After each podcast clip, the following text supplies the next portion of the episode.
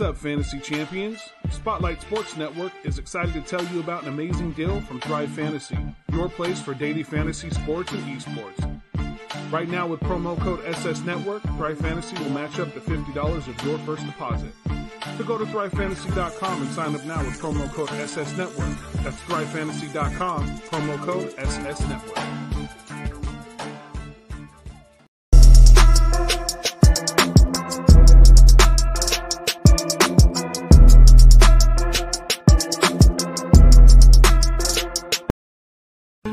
Like the Oakland A's?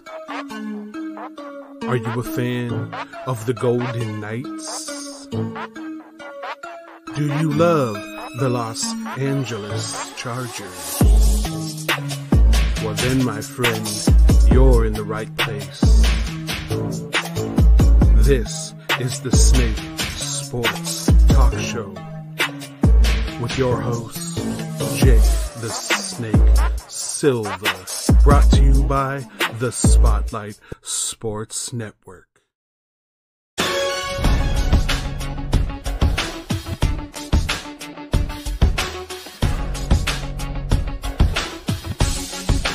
Well, all right, ladies and gentlemen, it is that time again on a Saturday afternoon. This is the Snake Sports Talk Show, wherever and however you may be watching and listening today. We're live on Facebook Live, also on YouTube, per, uh, Twitter, Periscope, and also on Twitch in the 702. Appreciate all of you guys jumping on by.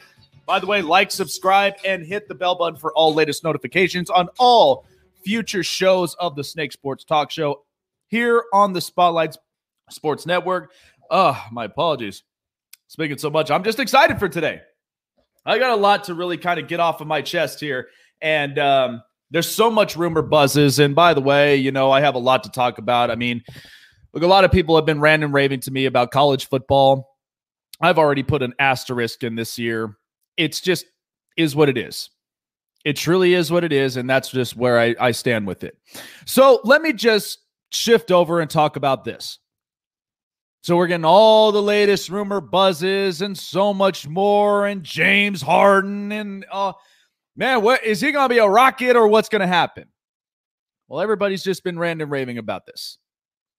So we've narrowed it down with two teams last time.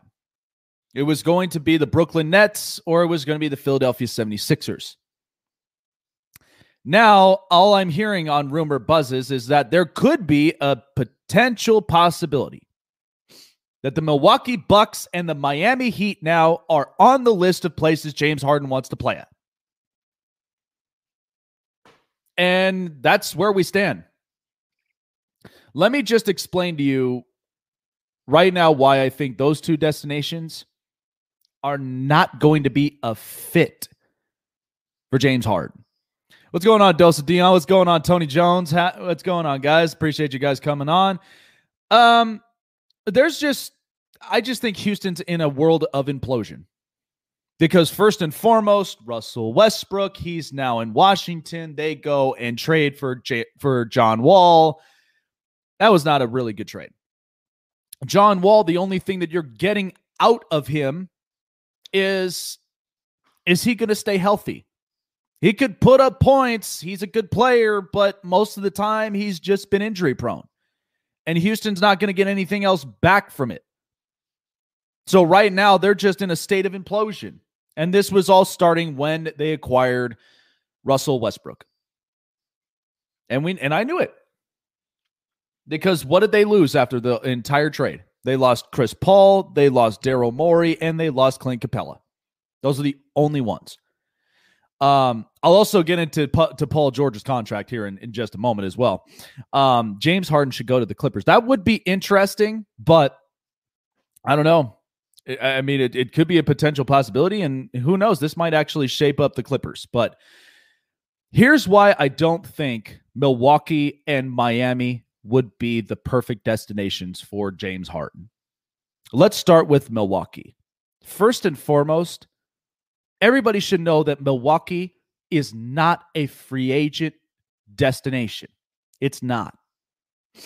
Sure, they have Giannis. And they got Khris Middleton, and they got a bunch of players. But have we really seen some of the free agents rant and rave saying, "Oh, I want to go to Milwaukee. They got a lot of good pieces. They're they're a great team." There may have only been about a couple, but really, in reality, um, what's going on? Key in the building. One of my good colleagues here on the Spotlight Sports Network. Appreciate you jumping on. Iverson Vlogs. What's happening? So, the thing about Milwaukee is, and I've been saying this over and over again, the reason they still have a franchise is because of Giannis. You guys remember the rumor buzzes when it was a possibility an NBA team, whichever it was, anonymously, was going to move from where they are and move to potentially Las Vegas. And I would have been fine with that because think about what Vegas has done over the years.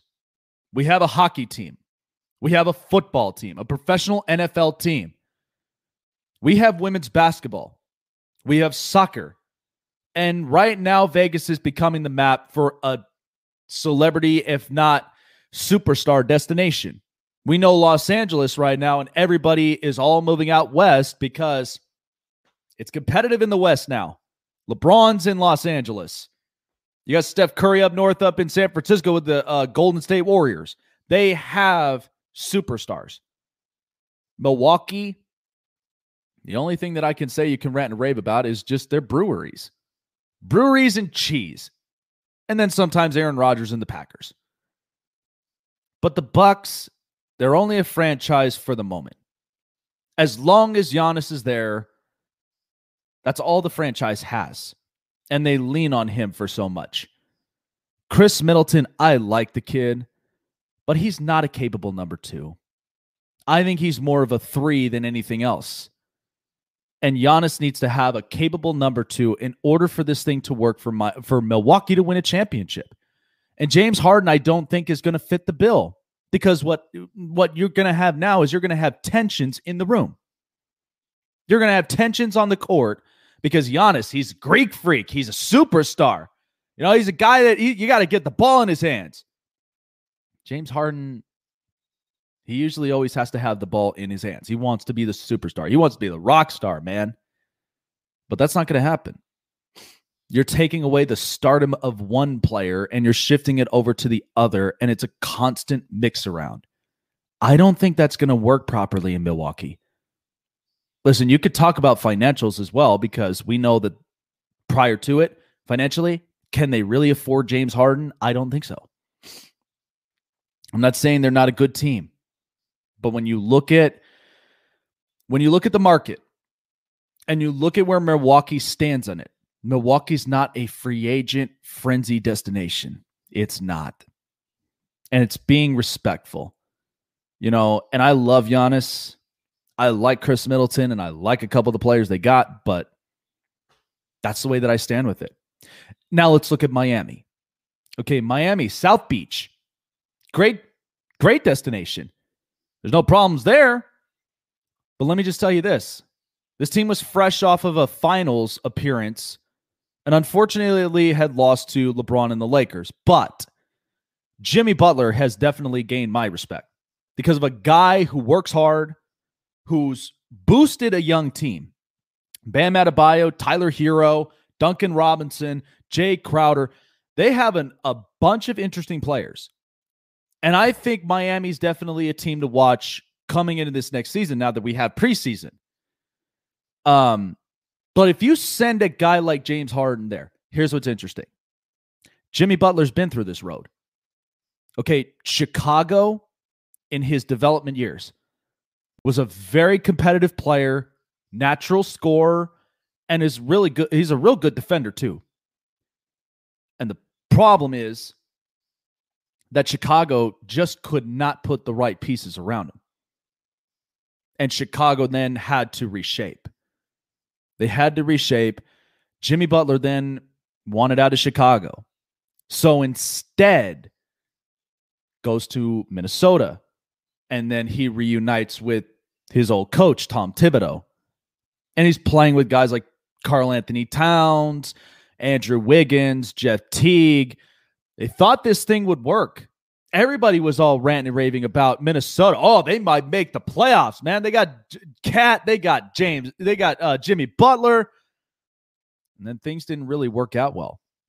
Too much inconsistency. Not to mention, people really couldn't stay healthy. And of course, that also determined Andrew Wiggins' fate because since then he hasn't really been the same player. And that's why they traded him away late to Golden State. Now they're lucky enough they have Karl-Anthony Towns, and I think he's a really good player. But Minnesota needed to get this thing right. Then he moves on to Philadelphia. And here's why I think that this would not work with James Harden in Miami because how Jimmy Butler felt in Philly. Jimmy Butler realized this. There's absolutely no leadership in the room, let alone on the court. Joel Embiid, there's times where he can be a really good center, and then there are times where his egos get in the way. And it's just like, dude, just play ball. I get tired of hearing sometimes about latest tweets, latest talks. And uh, if you stop more of the talking and just more of the playing, Philadelphia would be a much more buttoned up team. And then you have Ben Simmons, who Ben Simmons, like Russ, can't shoot. He's only good enough unless if you leave an open lane for him to score at the basket, but he can't shoot threes. And what's worse about it, Philadelphia was in a position where they've traded away a lot of their shooters. They've gained more size and they've gained more length. For what? Because at this point, you're oversized. Nobody really can communicate well. And you don't really have a capable shooter who's capable of shooting threes. So Jimmy Butler, not only him, but JJ Redick, Jrue Holiday, a lot of people voiced it out. There's no leadership in the organization.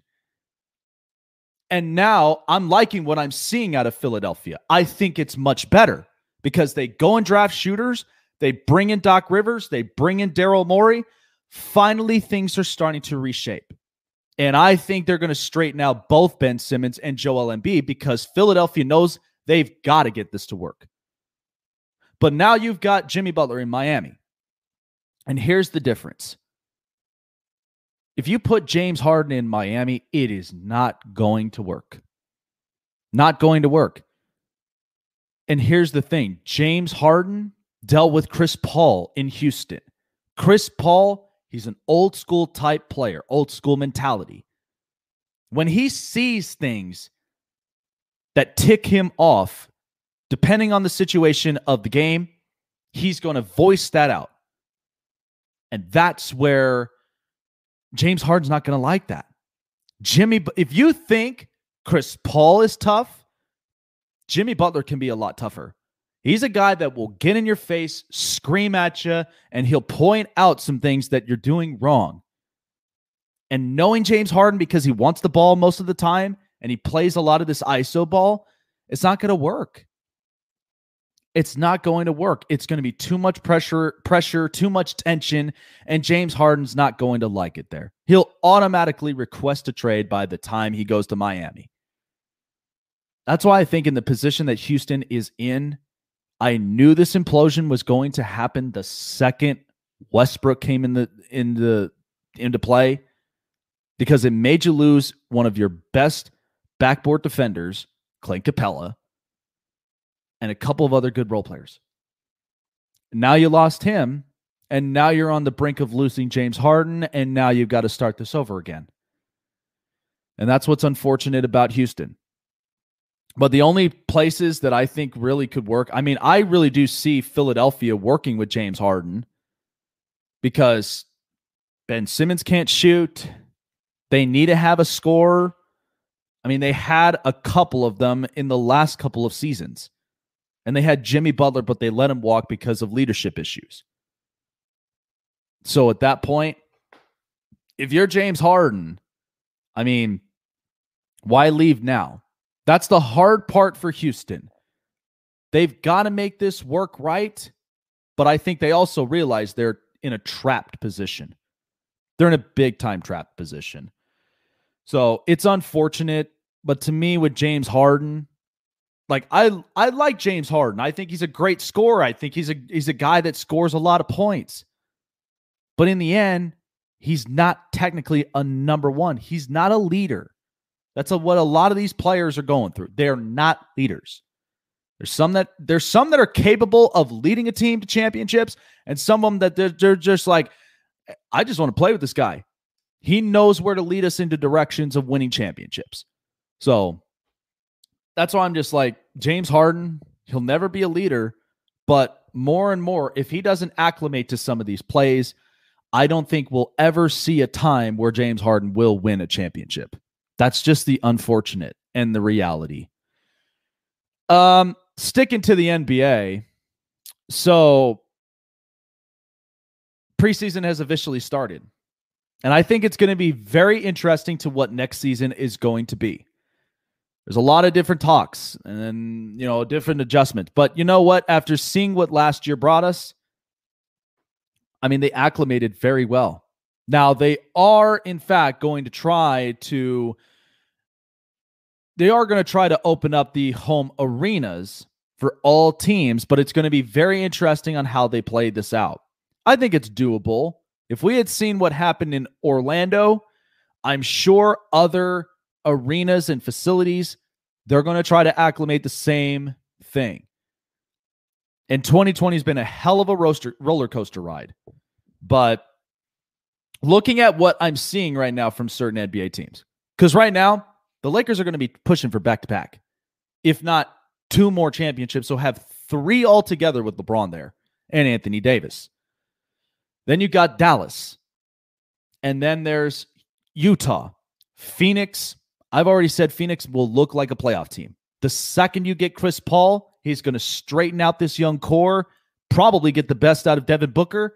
And I think that there will be a playoff team. New Orleans, they look to be a playoff team. After all they picked up with the draft picks, retaining players, New Orleans is going to be a playoff team. And Zion, I'd love to see the best of Zion next year, uh, this uh, next up and coming season. I think it'll be interesting. And yeah, it, it, and he'll be resting up. He'll be resting up, but I do think that when he starts to play, when he plays with Phoenix, I think it's going to be very, very interesting.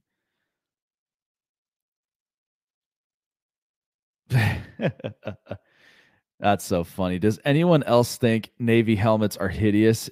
It looks like pigeon or bird pooped on it. oh Lord. Yep. But um I'm pretty excited and I'm pretty eh, eh, I'm interested to see how this season will pan will pan out because at the same time this was also a year that we did not get any March Madness whatsoever. So we haven't been able to showcase what some of these new rookies could do, especially in like uh championship type situations. You know, when pressure's on, so on and so forth.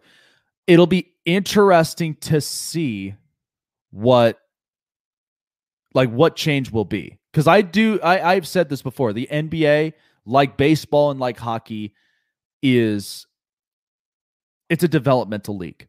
It very much is. What's going on, Mike Lee? Appreciate you, man.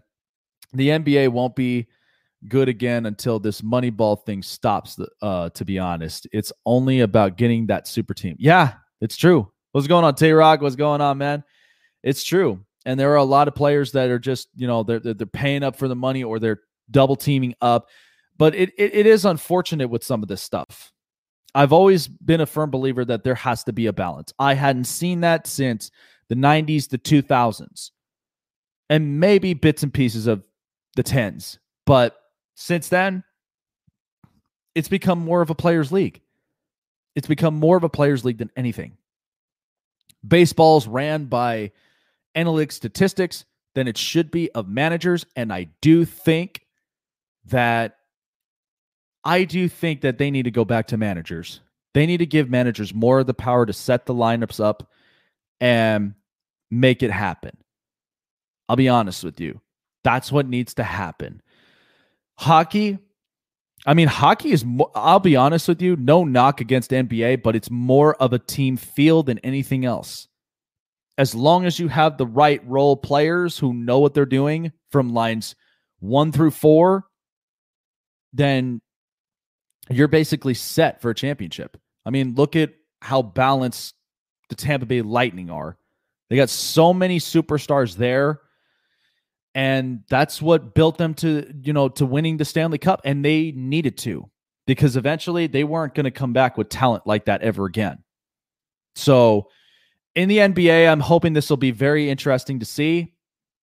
But there's going to be an awful lot of challenges. And this is only just the first step from it. Actually, more the second step. First step, they got through the playoffs throughout the rest of last season. And now we're in this point. They're going to be shooting for Christmas time. I'm excited of the lineup that's there for when we start tip off. But all I'm saying is there's going to be a lot of challenges from within. Coming up next, there's an NFL team that people are rolling their eyes at. My thing is, I'm not. I think this team can very much be a legit playoff threat if you think about it. I will explain who that team is coming up next. And also, too, at ne- at the top of next hour, I'm going to have my favorite segment of all, my prime predictions for week 14. You guys don't want to end up missing that. Um, so it's going to be some interesting stuff. But be back here in just a second, guys, here on the Snake Sports Talk Show. Be right back.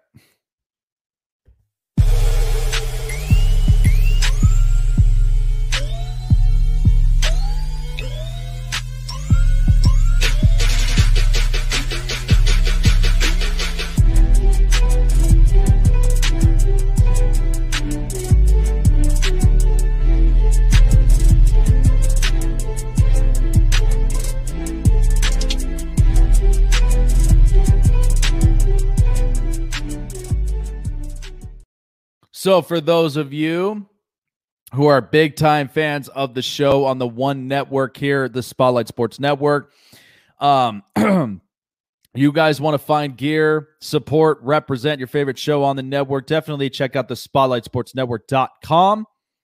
And we got spotlightsportsgear.com as well. So definitely rep up the Snake Sports Talk Show. We got t shirts, we got hoodies, masks, hats, all sorts of great stuff. So definitely Get your gear and start representing today at the spotlightsportsgear.com and look up the Snake Sports Talk Show. And when you guys do, definitely send in your pictures. We'd love to send in, we'd love to see your guys' feedbacks and see you guys representing your favorite shows here on the network. So, you know, I've been looking at the, the NFL season this whole year, and we're close to wrapping things up. We're getting geared up for week 14. Now, they're because a lot of people don't even think about this team for one. That and to me personally, my thing is like when I, when I look at the weeks and I look at the last couple of games that have been played, there's one team in particular that I think could be a threat in the playoffs. And the one team to me, and they were in a Super Bowl before, and the team that I think could be an interesting, they could be an interesting threat in the playoffs. I think it could be the LA Rams. And a lot of people might not believe that. Not a lot of people would think, well, come on, it's the LA Rams and such. But here's the thing that I say about the LA Rams. Because the Rams have done a lot of different things um differently. And I was kind of I was kind of shocked about the team because for one, they were dealing with a cap hit. They were dealing with a cap hit, and they were bringing in new players. They lost Todd Gurley. They they lost a couple players, but all throughout it, they adjusted and they did a lot of things right. So I think it's interesting to seeing the LA Rams and where they stand today because right now they're eight and four. And what I've seen, yeah, they're getting hot at the right time. Being eight and four, but let me just give you this. This team, They're ranked third in offense and they're ranked second in defense. And they're getting red hot at the right time. A lot of people have rolled their eyes. Come on. We've seen Jared Goff and all this. But what they don't realize is, and I've been preaching this all in the last couple of weeks, and even from just the development of the Rams in general, when Jared Goff is sacked once or less, he's got one of the best winning records as a franchise quarterback. And there's no denying it. The numbers themselves don't lie, but even at the same time, he's been playing, but he plays better football when he has a comfortable pocket. Now, I know they're going to need to revamp their offensive line. That's no doubt. The other part of it is is that the defense with Aaron Donald, Michael Brockers, Jalen Ramsey, they've been playing really good football. And they are the most important key components when it comes to a big time defense like theirs. So even if they they gave up Todd Gurley, which we know he has, you know, he has his moments and such.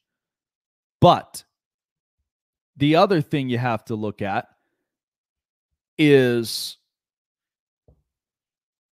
they got Cam Akers, and I like this kid. I think this kid's going to be pretty good for the next couple of years. Now, it may be a little bit of a slow start for Cam Akers, but I like what I'm seeing from him. And I think the Rams, I think the Rams are fit to being competitive for the next couple years. Regardless, right now, because everybody thought they were going to be dealing with a huge cap hit. But they've been figuring things out and they've been working things right.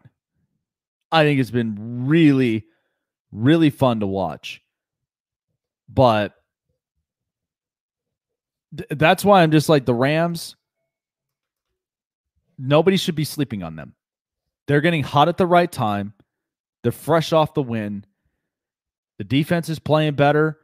The offense right now is is playing much better. They got big time.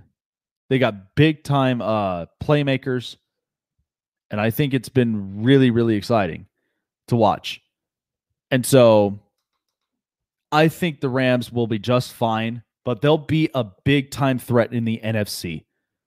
If you told me that if they faced against the Green Bay Packers, Aaron Rodgers and the Packers are not going to enjoy the beating given to them. And their defense, come on. They don't they don't play physical. Green Bay does not play physical. So when they play against the Rams who are physical, they're efficient, it, they won't stand a chance. Because when Aaron Donald's busting through the offensive line and he's getting to Aaron Rodgers, that's just going to be trouble. That's going to be trouble for the Packers. They don't even have a, a, a, takeaway machine at linebacker no more. They got rid of him, and now he's playing great with the Giants. And I think the Giants are going to be very, very interesting to see come playoff time if they win the division. You know, and and and they they've clicked on all cylinders at the right time. And yeah, I mean, you can never count out Aaron Rodgers, but at the same time, you look at the defense, and the defense just doesn't play physical. That's what's going to be the difference maker.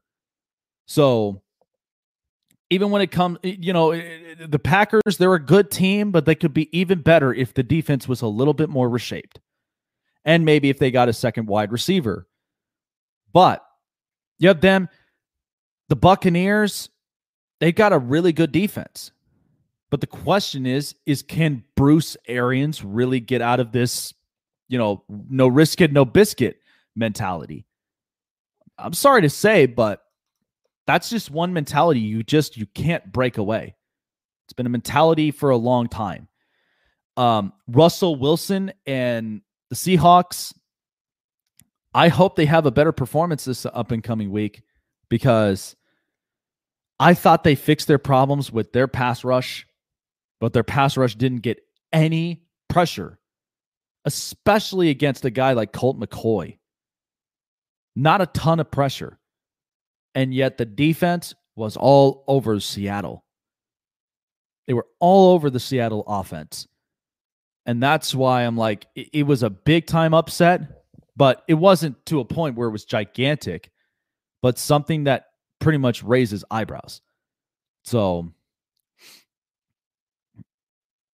and that, and, and here's the thing though with Russ, remember, Seattle thrives through Russ. Without him, Seattle will be irrelevant. That's just my personal opinion, too. They would be irrelevant. But that's why I'm saying people should not roll their eyes at the Rams in the NFC. I feel like this team has completed their offense, their defense, special teams is good. And this is a team I should not take lightly. They'll come at you with physicality, they'll come at you with big time playmakers. And I mean, to me, that's where I just I look at them and I think they will be a big time threat in the playoffs for the NFC. All right, time for the hot press. If I could get this up and running. All right, so yeah, let's get this up and running. Time for the hot press.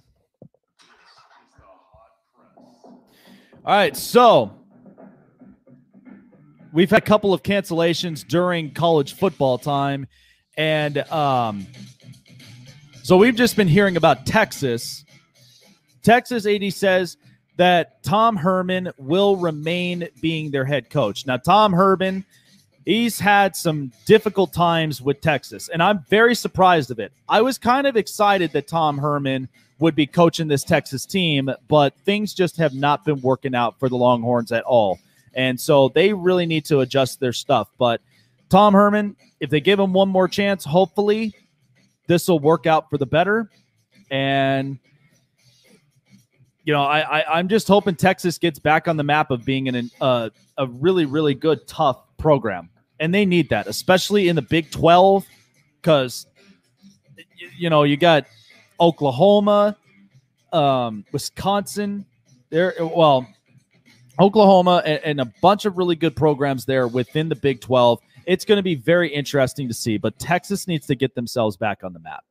So, uh, just earlier in baseball, the New York Mets have finalized a four year contract with catcher James McCann. Four years, $40 million plus. So James McCann, who spent last year with the Chicago White Ho- uh, Chicago White Sox, ended up serving some time along with Yasmani Grandal. He had a career high 289 batting average, seven home runs, and 15 RBIs in just 31 games during a pandemic shortened season. Now, James McCann, it's been a really good, interesting adjustment for him. But I just truly think that the Mets, because right now you're looking at James McCann and you're potentially looking at Wilson Ramos. I do like Wilson Ramos. I think he's a really good guy that knows how to spray the ball on the right side of the field, a guy that hits for average and RBIs, but health and consistency is what the the Mets need. That's what they need. They need to fix up this this pitching staff. And I think also they need to go after a second baseman because right now um right now all you got is is you got Robinson Cano who's serving up a suspension and it's not going to be looking good for the Mets at, at, least during the season. But let's see exactly what you know the baseball season will have from here. So it will be. I think it'll be very, very interesting to see how this adjusts, but hopefully we'll, we'll get something out of it. But also, too, um, thoughts and prayers to Keyontae Johnson earlier of the Florida Gators. He is in critical but stable condition after collapsing on the court. So Keont- Keyontae Johnson, Florida basketball star, still remains to be in uh, critical but yet stable condition after he collapsed earlier in today's game uh, in the, against their rival Florida State. He was rushed immediately to a nearby hospital. Not sure how it happened, but all they know is is that during it. So the canceled post game. He canceled post game interviews. That was Coach Mike White, and hopefully Johnson will see him back on We'll see him back on the court soon, but this they, they, weren't sure exactly what had happened. They're not exactly sure what had happened. So what they did say is is like most of his teammates, Johnson tested positive for COVID during the summer, but then after a while he was dealing with other issues and it was an, it was not immediately known and it did lead to a viral infection into um, of the heart muscle and maybe that could have caused the collapse. We have no idea what else could could have happened from there. But ho- thoughts and prayers to Keyontae Johnson. Hopefully we'll see him back up on the court soon. And hopefully he'll be 100% I mean, this is the kind of thing that it's been unfortunate, you know, with the way that this pandemic has been going around. Um, hopefully, we'll be out of this soon. So, all righty. So that was your hot press.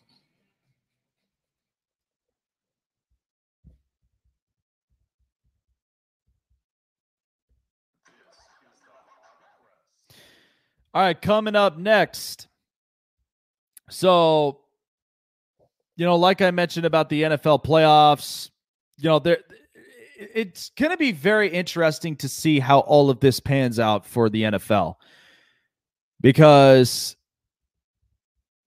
my thing is, my thing is and I've been saying about this because right now there's not going to be a bubble in place. I we talked about this before I talked with colleagues about this, and I still do believe they should have had a bubble in place. And for me, like for the NFL, we saw all the other leagues do it. We saw hockey do it. They placed a bubble in Edmonton and in Toronto. No COVID cases, none of it. They played out smoothly. Everybody was good. They also were kind of loosening and lightening up where they were bringing in family members only into the bubble. And it actually worked out for the better for hockey. And we got a Stanley Cup championship. We got a Stanley Cup champion in the Tampa Bay Lightning. And I thought it worked out beautifully.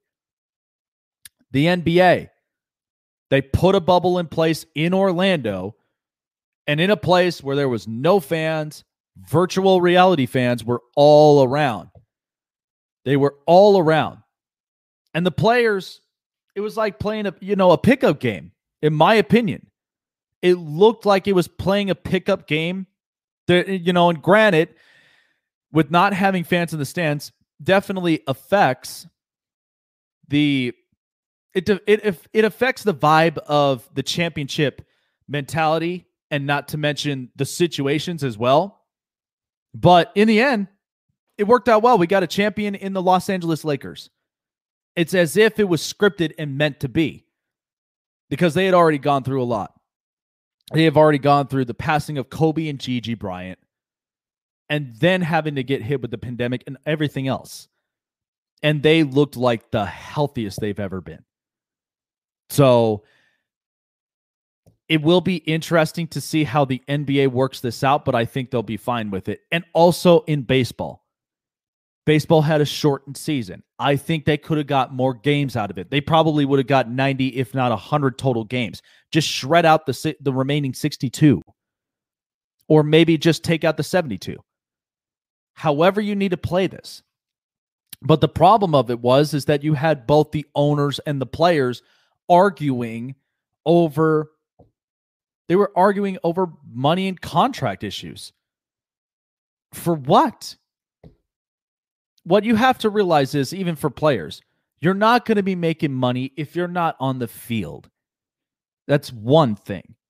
The other thing is, the people who really are hurting are the people who work within the stadiums, within the arenas, and within the, the ballparks.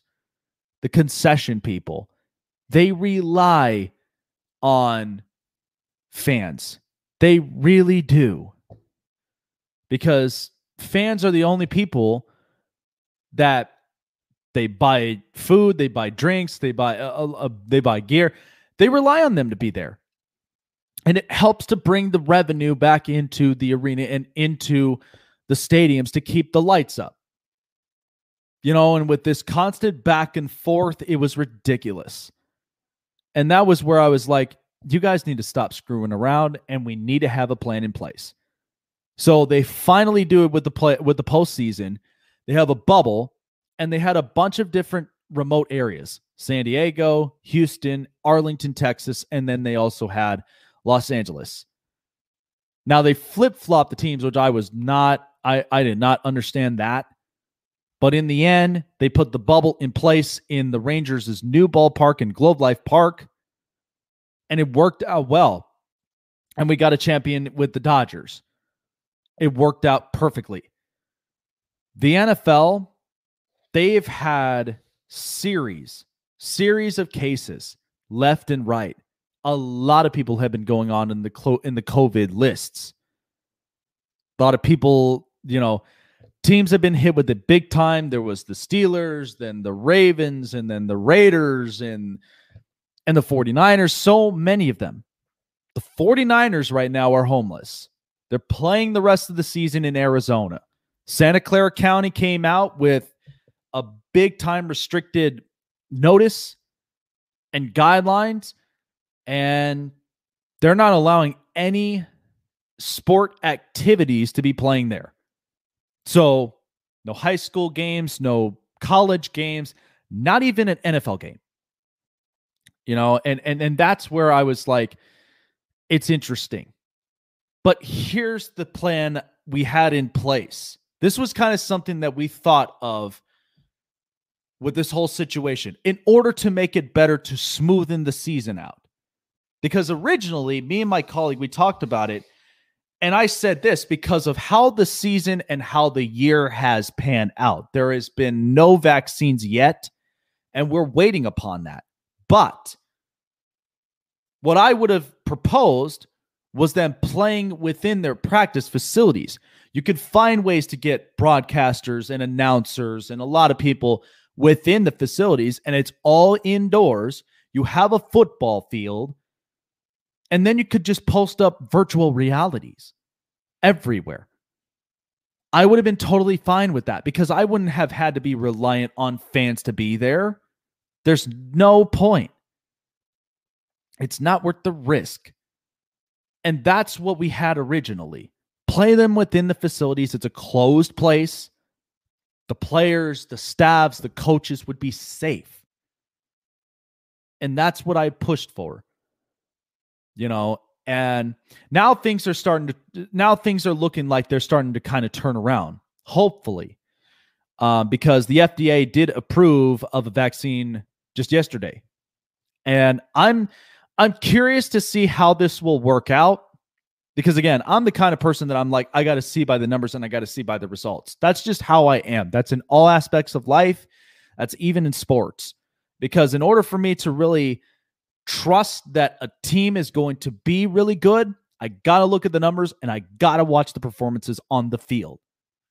Because if you live up to your stats, then I can consider it. But if you don't, and there seems to be some sort of flaw within it, it kind of makes me a little bit curious. But my one thing, if you want to finish the NFL season off strong, my thing is if they, I would be putting a bubble in place for for both the AFC and the NFC. And I have been saying this a couple times. I think the AFC they should be playing their postseasons in the new Raiders Stadium, in Allegiant Stadium here in Vegas, because ultimately the NFL owes it to Las Vegas. They owe it to Las Vegas. There was supposed to be the draft there. Then there was the Pro Bowl and everything else. And I think if you play this right, if you play it at Allegiant Stadium for the AFC, it's closer to everybody. And then in the end, maybe you can end up playing a Super Bowl there. Who who knows? Depends on it. Or yeah, maybe even in Hawaii, possibly. And then the NFC, I would either have them in Atlanta or I would have them in New Orleans. Because all what all three of those stadiums have in common is they're all in a dome. They're all in a closed space. And it's safe for everybody. Plus two, does one team a favor, does one city a favor, and the other ones, I mean, they're you know they're really good. St- they're they're one of the best stadiums in in the NFL by far.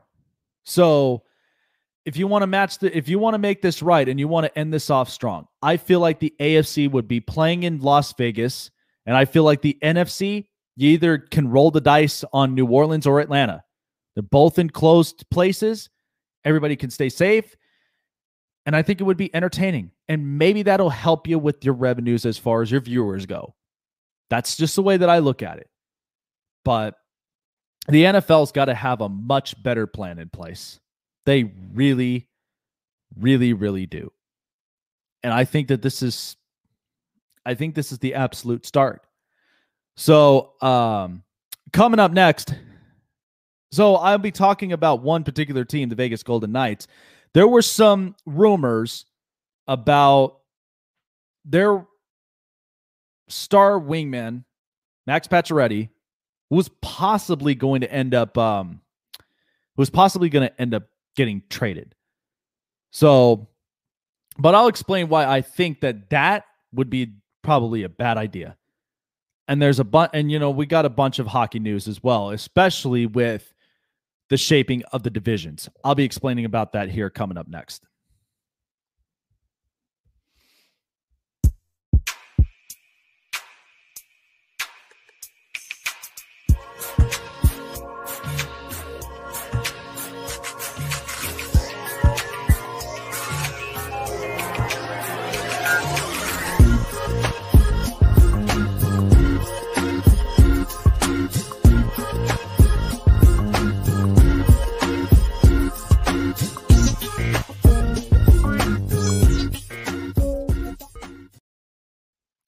So, as we said before, guys, get your gears now and rep for your favorite shows and also rep the network here, the Spotlight Sports Network at spotlightsportsgear.com. Look them up.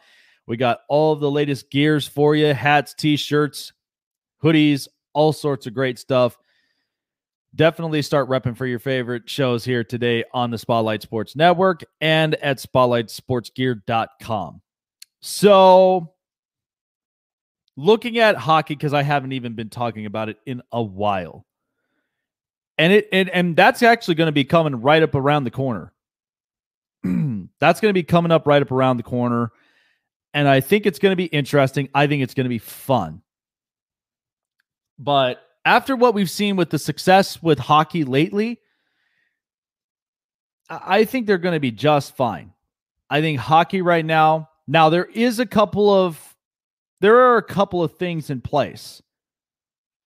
There's a couple of things that I think that that are going to end up changing up here, and they've been talking about the um the the newest divisions. And if I could pull them up here in just a moment, but there was something there that was talking about the discussions of their divisions.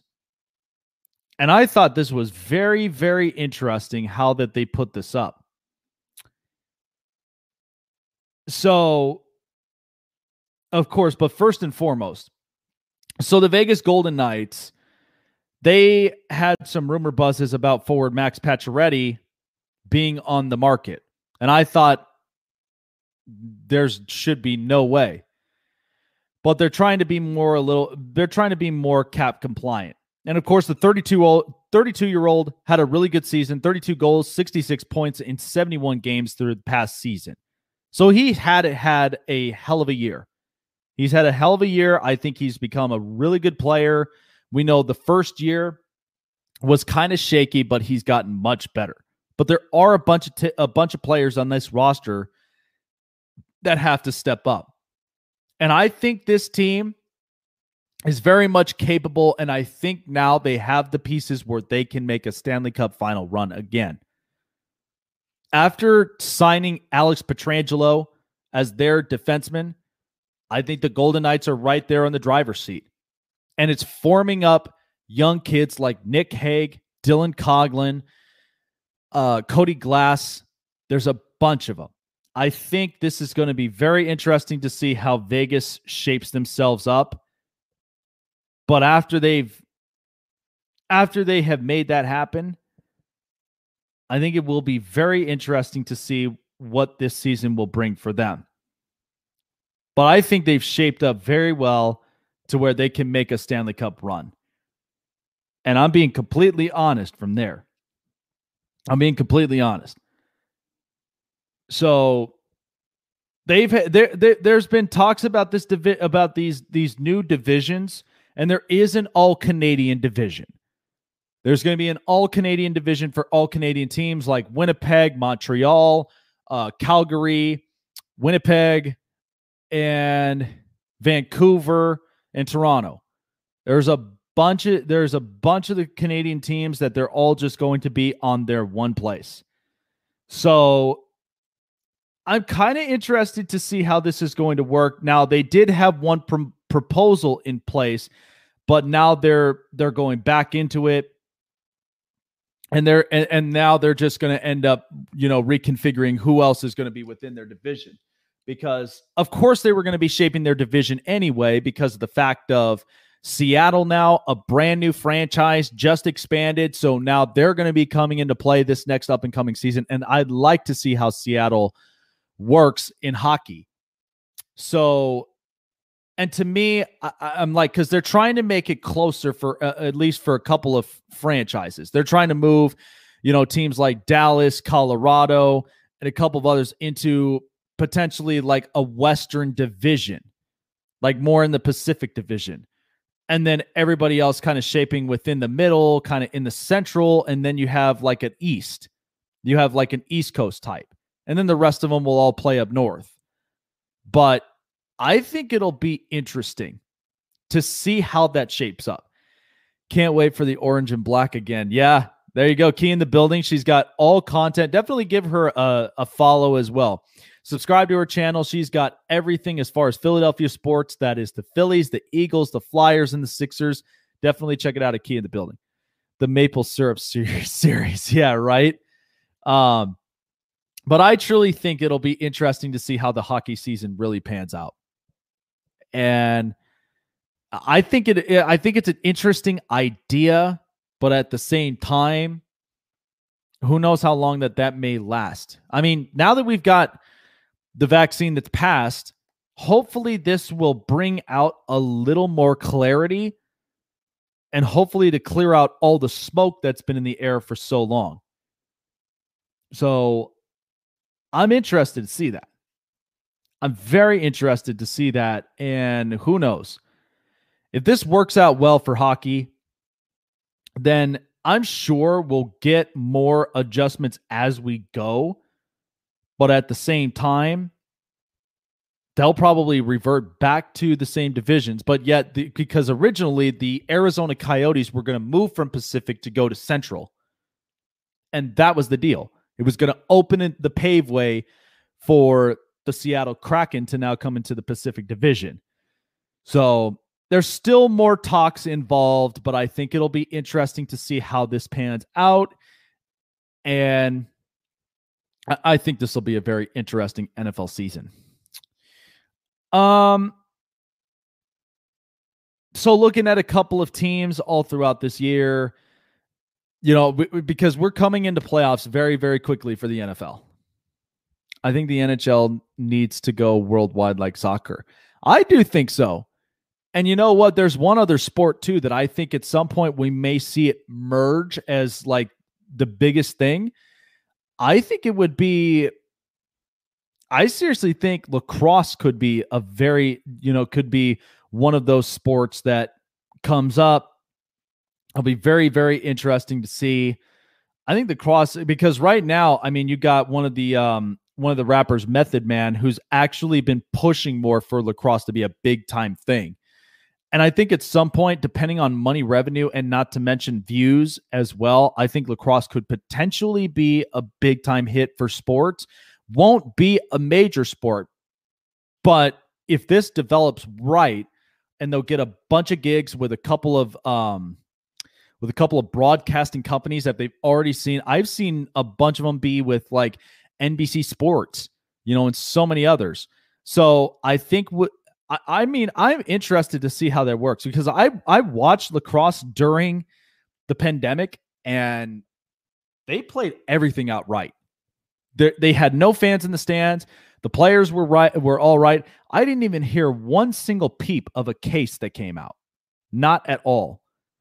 So I guess you could say they've been working this out very, very well. So at some point, we'll start to see that become emerge at some point.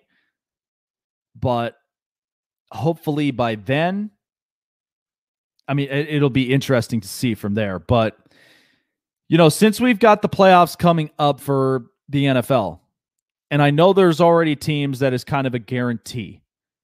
I mean, we look at we look at the Chiefs. The Chiefs are unbelievable. You know, they're the most competitive team. Probably cricket is that way, just not in the U. Yeah, that's true. Cricket, I think, is is that way. They're just not like that in the U.S. They're more they're more like that internationally. So, um, but the Chiefs are a big time guarantee. You know, the Cleveland Browns, honestly, that's a team that has been red hot. And right now, if I'm Pittsburgh or if I'm Tennessee again, I would not be facing Cleveland again. They've been looking like a very competitive team. And if I got more numbers like that out of Baker Mayfield, shoot, I mean, you'd be a happy camper. And we've been pushing for Houston, or we were pushing for Cleveland to be a competitive team. We really were. I think Cleveland, they just always had a history of just bad records, not to mention, you know, they're they're a losing culture type of thing, but culture has changed a lot. And Cleveland now, because they've shaped themselves up, they've got Kevin Stefanski, who I think is going to be coach of the year, in my opinion. And I think it's going to work out well for Cleveland in the long run. I think they've really shaped this thing up well. So, depending on depending on how we see Cleveland for the next couple of years, I think at some point Cleveland will be very yeah, it is the Browns. So we will see indeed. But I think at this point, all I can say is is like, you know, let's pump the brake let's pump the brakes here for what we've seen in this season. They've done a bunch of things right because they realize Baker Mayfield is not the savior of the franchise. He's not the fr- he's not the big time franchise guy. They've been limiting his throws and he's only just been throwing the ball at least 20 you know 25 if not 30 times a game. And that's it. And that's fine because they realize we don't really have to throw the ball as much. We're just utilizing more of our ground game than anything else. So I think that's worked out perfectly for them. And hopefully it'll carry on for the long run. But Cleveland, Cleveland has very much become a very interesting team. So, all right, guys, hour two coming up next here on the Snake Sports Talk Show. Be back here in just a moment.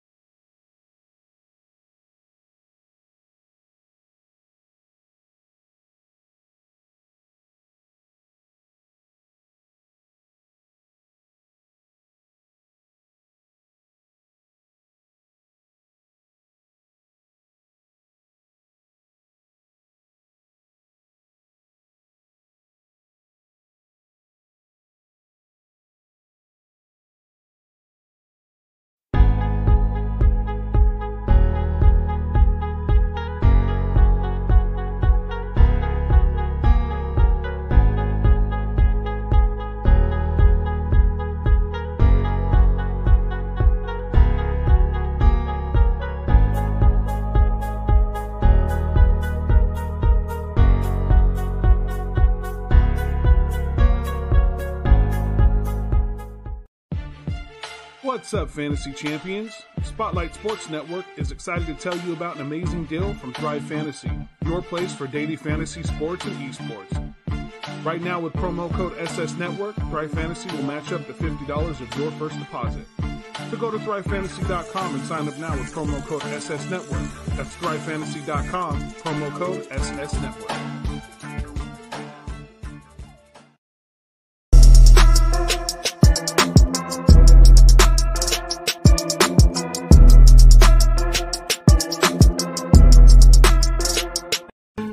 Like the Oakland A's? Are you a fan of the Golden Knights? Do you love the Los Angeles Chargers? Well, then, my friend, you're in the right place. This is the Snake Sports Talk Show with your host, Jake the Snake Silva. Brought to you by the Spotlight Sports Network.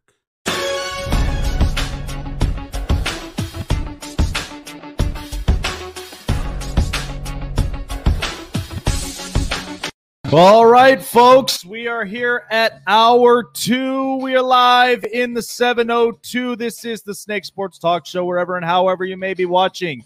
Facebook Live, YouTube, Twitter, Periscope, and Twitch is where you can like and follow me on all social media platforms. Also, you can look us up on the spotlightsportsnetwork.com. We got great articles and we got merchandises as well. So definitely get your merchandise today. Rep and support your favorite network and your favorite shows here on the network. We really do appreciate it. So, of course, coming on with me here in just a couple of minutes, I've got Key in the building. Uh, Key Williams. She covers a lot of Philadelphia sports, including the Eagles, the Flyers, the Sixers, and the Phillies. And we're going to be talking a lot about the Philadelphia Eagles because you know what? There, this has just been on my mind about Philadelphia. Philadelphia is in a position right now. There are tough choices. There's tough choices because right now they're coming into tomorrow with starting Jalen Hurts. And Jalen Hurts, mind you, I think has been very, very interesting. And maybe this is what the, the, you know the Eagles needed. They need juice. And right now they feel like they're not getting that with Carson Wentz. There's too much inconsistency. There's too much, you know, bonehead plays.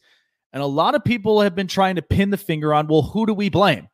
Do we blame Howie Roseman, the GM? Do we blame Dar- uh, Doug Pederson, the head coach, or do we blame Carson Wentz, the quarterback? Let me just tell you right now, because there are rumor buzzes, and I I discussed about this in the past couple episodes about Carson Wentz and where I think um, he fits best.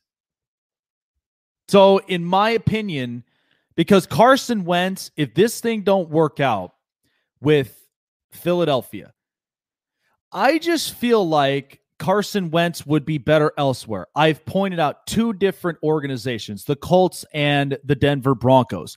And the reason that I think the Colts and Broncos would work, let's start with Denver because Vic Fangio is a guy who's a defensive minded coach, is not afraid to put his boot down. Okay. He's the type that, you know, when he sees a problem, he's going to put his boot down and he's going to get to the bottom of it and fix it. And we know how we know how reckless Carson Wentz can be. He's basically linebacker built, but he gets injured. He gets so injured a lot. And that's what pisses a lot of Eagles fans off because they like, they love Carson Wentz, but there's too much inconsistency. He can't stay, he cannot stay healthy for long. And it's, it's unfortunate. So at this point, now you know now with with the way things are running in Philadelphia with now starting Jalen Hurts, it's going to be very interesting because now you're going to have the most expensive quarterback on the bench. And Denver, I feel like, is ideal because they have a really good offensive line. They got weapons. They got Melvin Gordon, Philip Lindsay running the football. And then you've got Courtland Sutton, who will be back next season, and Jerry Jeudy, Noah Fant, KJ Hamler, and a bunch of real good offensive role players. And I feel like Carson Wentz would work with that. Now let's go with number two's option of the Indianapolis Colts because the one person he'll reunite with is his former offensive coordinator is Frank Reich. And Frank Reich was the only coach who knew how to work with Carson Wentz, knew how to make him efficient. Any Philadelphia fans remember 2017, the MVP caliber season before getting hurt? Because a lot of people seem to think, oh, well, you know, Nick Foles is better than Carson Wentz. I'm not going to get to that debate anymore. I'm not going to get that to that debate. And now apparently rumor has it there's going to be a debate about Jalen Hurts and Carson Wentz. Oh, good lord. We see, uh, you know, it, it, we just seem to be in a place where it's like there's all these irrelevant and nonsense type of polls and debates, and it's like me, I, I me, I'm a reasonable person. I deal with this everywhere. I deal with this with sometimes my friends, my coworkers, my colleagues, because it's either a political thing or it's you know because eventually it just becomes a political thing. It just, in my opinion, in my in my mindset, because it's just like this is nonsense. As I've said before, Nick Foles was nothing but a one-hit wonder he had an opportunity to be a franchise quarterback for the Eagles, but goes and takes the money with the Rams. He doesn't end up performing the same, falls off the wagon, goes back to Kansas City to revamp himself, then comes back to Philadelphia, and he only has that one year run. And all he really was doing was he was just filling in his role. It was more of a team effort than it was all Nick Foles. So don't come at me with this debate. Okay. Carson Wentz is far more accurate. I think he's got a lot more strength in his throw, but because everybody seems to forget about the 2017 MVP season he had. Everybody seems to f- forget that. But Frank Reich was part of that. Frank Reich was part of that. And being in Indianapolis, I mean, they've got a healthy offensive line. They do have weapons. And I think it's going to be very interesting to see that. And I think Indianapolis, they are just only a quarterback away from really becoming a competitive team. And I know a lot of people want to tell want to tell me about um they want to tell me about Philip Rivers and they want to tell me about all of this and that and okay, that's fine. That's fine. But at the same time, you know, there it was unfortunate for the Colts because of the fact of Andrew Luck retires. So they're trying to now find their next big thing at, at quarterback. And we know it's not Philip Rivers. He only has a certain amount of years left before, you know, the, you know, before he's just like, yeah, he he's not going to be lasting for long. Crimea Rivers jokes yeah, it, and that's where I'm just like the Colts. They're only about a quarterback away, and I feel like if they took a gamble at Carson Wentz, I think it would work and it would benefit for the long run because only Frank Reich could make this work. So I think it would be very, very interesting. I think it would make a whole lot of sense. And so and I think the Colts will be very competitive in the in the AFC South because let's face it, Titans right now they're very competitive. Then the rest of them, Jacksonville and Houston. I love Deshaun Watson, but Houston for right now, they're not supporting him. They're not supporting him. And there's been a couple of other teams that have had interest in Carson Wentz's Pittsburgh, Chicago, and New England. And I think that's very interesting. Could you imagine Bill Belichick with Carson Wentz? You know, and and and could you imagine just how that would end up for New England? But the problem is, you can have a good offensive line, but he needs weapons around. He needs weapons around. He'll be dealing with basically, he'll be dealing with the same thing with Philadelphia, only except he'll have a better offensive line. But he'll just be dealing with lawn chairs for wide receivers. Chicago, Chicago would be interesting, and I think they'd get a better quarterback as far as arm accuracy and a guy that can move it downfield as long as he's comfortable in the pocket and he has the right guys speaking to him. And then there's Pittsburgh. Well, Pittsburgh, they are very Big Ben over reliant. We're starting to see that because Big Ben's throwing 50 times a game now. And, and this is the kind of thing with Pittsburgh. They have a really good defensive team, but their offense sometimes can be very, very questionable because they're the, the, the run game, they're not running for more than four yards a carry. And I just think that's terrible. And you know the, the the the rest of the team. I mean, the, the the defense plays just fine. They lost Bud Dupree. They lost Devin Bush, and who knows? Wentz with the Browns. How about that? Oh, I don't know. I don't know about that. I mean, it would be interesting to to be honest seeing Carson Wentz with the Browns, but I don't know as far as the money as the money goes with their caps. But it could be interesting. But here's the thing though, who would you even throw in for a trade like that? Now we know that Philadelphia, they're going to have to eat up that $59 million cap hit. That's the one thing Philadelphia is kind of trapped with at this point. So if they work this right, because right now they, they they are trying to make it work with Carson Wentz. That's the only thing. Because at this point, if they can't get this right, then the only thing that's going to happen now is that they're going to have to move on with Carson. They're going to have to move on with Carson, bring in the latest thing, which is Jalen Hurts, and it's just it's just not going to end up working well. And that's the part that's going to be very interesting to see with what Philadelphia has in stored. And and listen, I mean, uh, yeah, OBJ. I mean, yeah, that could be very interesting. And and actually, yeah, because if you throw in, huh, that would be interesting. That's actually a good point, Mike Lee. I really do. Pre- I actually do appreciate that thought because, yeah, OBJ is not working in Cleveland. It's not working in Cleveland. The only person who's really thriving right now and joining me here on the uh, the Global Satellite Network presented by StreamYard is, of course, Key Williams, aka Key. She's always in the building. Key, I know you've been talking about this times with Philadelphia and what's been going on with Carson Wentz lately, but what has been your initial thought now that knowing that Jalen Hurts is going to end up getting the start? Is there going to be tensions in the organization now because the fact of you got Hurts over Wentz and now you've got the most expensive quarterback on the bench?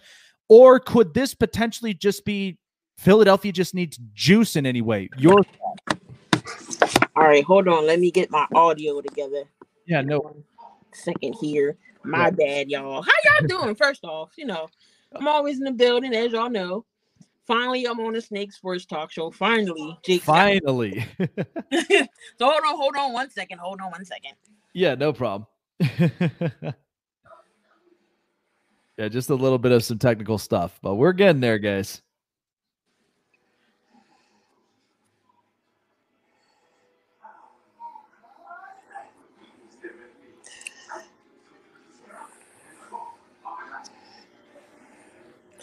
All right.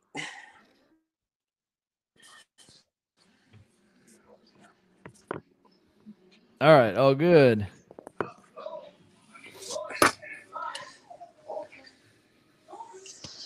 All right. Can y'all? Am I good? Can y'all hear me now? Can y'all? Yeah. Yeah. All right. Sorry. No, what was the question? My bad. all right. So, all right. So basically, what I was saying was key is that coming into this week, knowing exactly all of the messes that's going on in Philadelphia right now. Um, so they're going with Jalen Hurts this week, and this is kind of bringing up a ton of questions. And the one thing of it is, are Philadelphia doing this because of the fact of, you know, they need juice, or is it just kind of something that, you know, could this potentially be some tensions to where it may predict Carson Wentz's future in the long run with the Eagles? What was your thoughts and your opinions the second you heard about the news about Jalen Hurts starting? Okay, so first off, I ain't gonna lie. Um, I was calling for Carson's head, and it's it's, it's time for him to get benched. Mhm. We're gonna ride with the team. I'm gonna die with the team. Carson's my brother. We're gonna stick by him. We all know he has his issues with staying healthy. Mhm. Last season, he proved that he can, even though he had the injuries, the offensive line, no receiving core. He got to the playoffs, got hurt in playoffs, but he got there. He was healthy. He threw over 4,000 yards last season. This year, I don't know what's going on with Carson. Um, I don't know if it's the coaching. I don't know if Doug needs to stop calling these plays. That's, you know, obviously we're missing Frank Reich Mhm. or some type of offensive coordinator minded like Frank Reich. He developed a Carson Wentz. That's what Philly needs. Somebody to develop these players. And I'm tired of Doug using these old farts, i.e. Jason Peters, who needs to just go retire. Don't know why we brought him back for him to just get injured again. Uh-huh. Alshon, Alshon Jeffery is another one. What has he done for us? Nothing this season. DeSean Jackson is another one. He gets injured too much. It's time to let the veterans go. It's all about the new school right now. Mhm. It's all about the new school. A, a Greg Ward who showed up last season. Nobody knew who Greg Ward was. Greg Ward, Travis Fulgham. Soon as Alshon Jeffery comes in the picture, his targets get limited. Yeah. No, go back to throwing to Travis. Um, who else? Um, shoot, JJ. We're not talking about Shaker Whiteside because he's been a bust. So Travis Fulgham. Um, we got Ertz back, And you're dealing with Ertz. Dallas Goedert as well. Dallas Goedert, and uh, Richard Rodgers, who's the third stringer, but he is still good too. Find a scheme to where y'all can and implement all three of them because they're good. And Doug, I swear for beans, why aren't you running Miles Sanders right now? What is going on? What is wrong with two six? Absolutely nothing. Mhm. Miles Sanders is a good running back. I understand our lines depleted and we can't block, but we, which in the NFL to to and heighten the passing game, you gotta use the running game. You can't throw 55 times. You gotta run the ball. I understand our line is horrible, but you gotta run the ball. It was time for Carson Wentz to sit down, leading the league in interceptions. He holds the ball too much. Um, hammer hush. Miles Sanders isn't a bum. um, yeah. and- um, Yeah, and you know what? It, it's kind of unfortunate with this position because at the same time, and I I spoke about this because listen, you you know me as well as anybody, Key. I I sometimes can be a defender of Carson Wentz at times, and you and I have both been accountable for it, especially with some of our colleagues on the network here. But it's just that when times when Carson would be comfortable in the pocket, um, he can be an accurate quarterback. We've seen stints of that. Um, then all of a sudden, you know, you get the injury in 2017, and then Nick Foles apparently is a rock star and all this other stuff. And now here we are with Jalen Hurts. And I think he, I think Jalen Hurts was very impressive with as far as his throws go and him trying to move the offense. But you're absolutely right. This thing with Miles Sanders, I don't understand what's going on with there because listen, this is not JJ. This is not, you know, the last couple of running backs that that Philadelphia is at. I mean, even Wendell Smallwood and a lot of these other guys. And so it just feels like the production out of Miles Sanders is just running flat. If there's anything that you can look at up to this point, especially prepping for ne- this next up and coming game, what needs to happen with Philadelphia now having Jalen Hurts under center? And what and what could they possibly do right that can turn this thing around? All right, so we all know Jalen Hurts is an athlete. Y'all seen him in Alabama, you seen him in uh, Oklahoma. Nick Saban's vouch for him as, as far as and, and also Lincoln Riley's vouch for him. We all know the guy is gifted. He's athletic. He's the type of quarterback he can throw in the pocket as well. Mhm. And if he sees stuff break down, he can get out of there. Um, he's not scared to throw the ball away. Now, in reports I've been seen, you know, Reagor, uh, Jalen Reagor, Ward, and also Travis Fulgham, they all went to high school and played in Texas together. So they know Jalen Hurts and they're ready. Um, I just feel like this whole Carson Jalen Hurts thing is is irking me as an Eagles fan compared to these other Eagles fans. The realistic one here, this is a it it feels like it's a divide. Oh, I'm with Carson. Oh, I'm with this. Who cares Yeah. who's at the quarterback? This is your team. You right. Support whoever is on your whoever is the quarterback. And we all know the Eagle season is done. Mm-hmm. So why not put Jalen Hurts in the game? Right now, you know, same thing with Tua. Oh, everybody was like, including myself. I admit, I was like, oh, why are you throwing Tua in the game with Aaron Donald and the Rams? And what happened? Yeah. He beat Aaron Donald and the Rams. Yeah. Am I saying Jalen Hurts can beat the Saints any given Sunday? But the way the Saints defense is balling right now, that's enough. They're 10 and 2. They're they're second against the run, and I think fourth against the pass. So mm-hmm. it's going to be brutal for Jalen Hurts. I'm not even going to lie. This offensive line, um, the only only stout offensive line we got is Jason is Jason Kelce. Mm-hmm. Jason Kelce. So he's he's the glue to that offensive line. But when you have so many players get switched out every time, there's only so much you can do. But just hold it down. Um, for the most part, the Eagles' run blocking is not that bad. So that's why I'm like, why are you not running Miles Sanders? Just run him. Even if you can't throw downfield, because I know you got a Marshon Lattimore back there, you got um, Malcolm Jenkins who's playing his former squad. Mm-hmm. This is when you need the screens with Miles Sanders. A little, um, you know, even if it's a little receiver route, the the, the stop and pop, and maybe you can get some yak after the yards. We mm-hmm. got to do something to move these chains and then take a shot downfield, you know, maybe. But they they gotta they gotta do something to protect Hurts. Offensive line has to do something. Um, he just gotta he just gotta play smart, which I think he is. He came in the Green Bay game, gave us a spark yeah. right off the bat. So we'll, we'll see. Maybe some fresher legs. Um, the Saints don't know about Jalen Hurts. They only see what they see in college. Mm-hmm. So it's not much film that you can do in his NFL career. Right. You never know what he can do in a whole game situation and not just little series. So yeah. Jalen Hurts, I think he'll be fine. Now moving forward, honestly, what I think is going to happen, Jalen Hurts is going to play the rest of the season. Mm-hmm. Next season, Carson Wentz is going to be the starter again. And if he starts messing up again, Hurts is going to come back in. And then after that, you have to see what's going on with the Eagles and Carson Wentz because obviously we can't boot him right now. We can't trade him. That's a hard hit on the cap that we're going to face. Mm-hmm. So he's going to be here through 2022. And then after that, if you still feel okay, maybe Carson isn't the fit, isn't working, he's not the franchise, then you go to Jalen Hurts, give him pieces around him so he can succeed in NFL.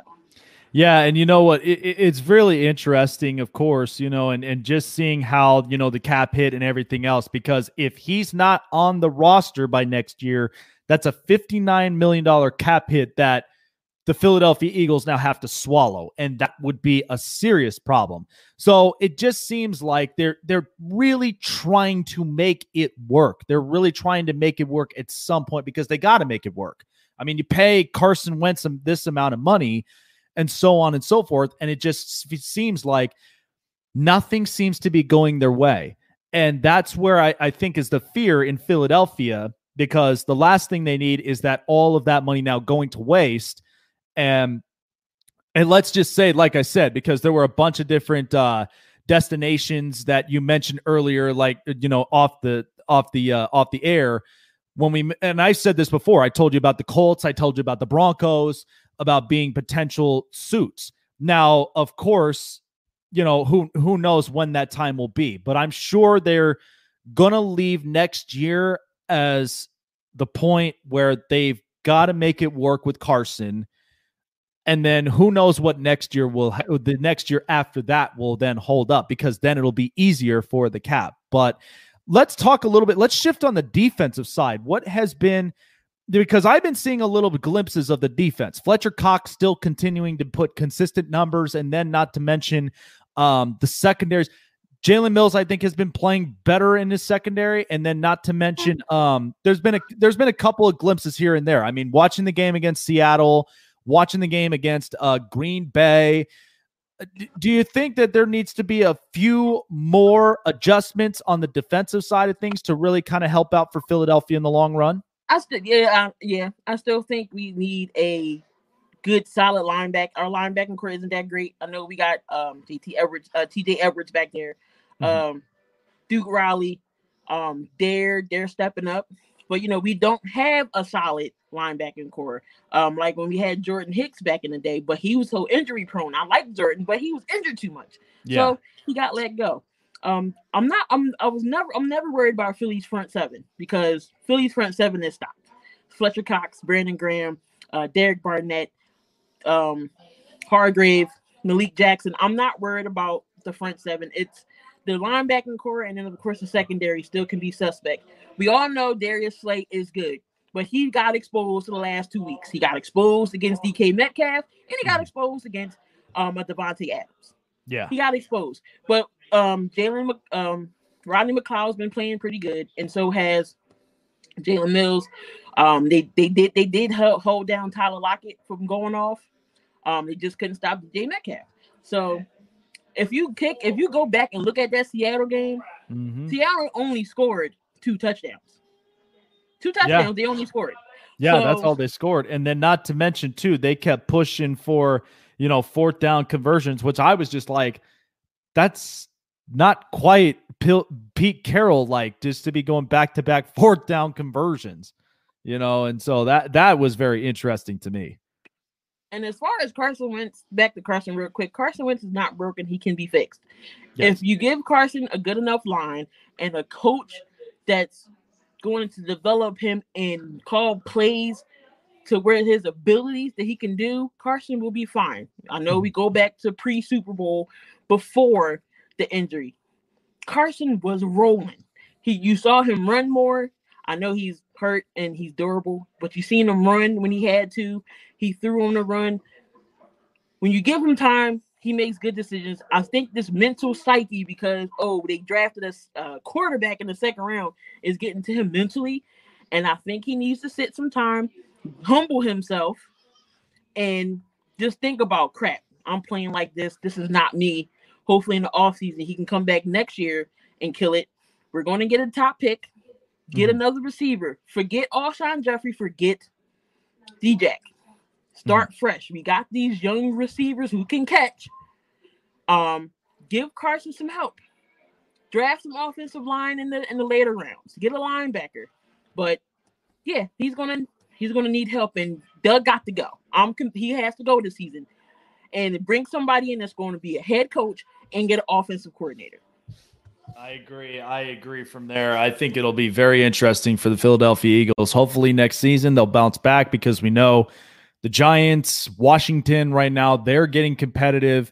And listen, I don't know what's going to happen with Dallas. They looked too they look too just you know, overdue and everything else. And it, it's just like nothing seems to be working out for them in Dallas. But Key Williams, the key of the building, joining me here on the network. So let's shift over to um, the 76ers because now preseason basketball has officially started.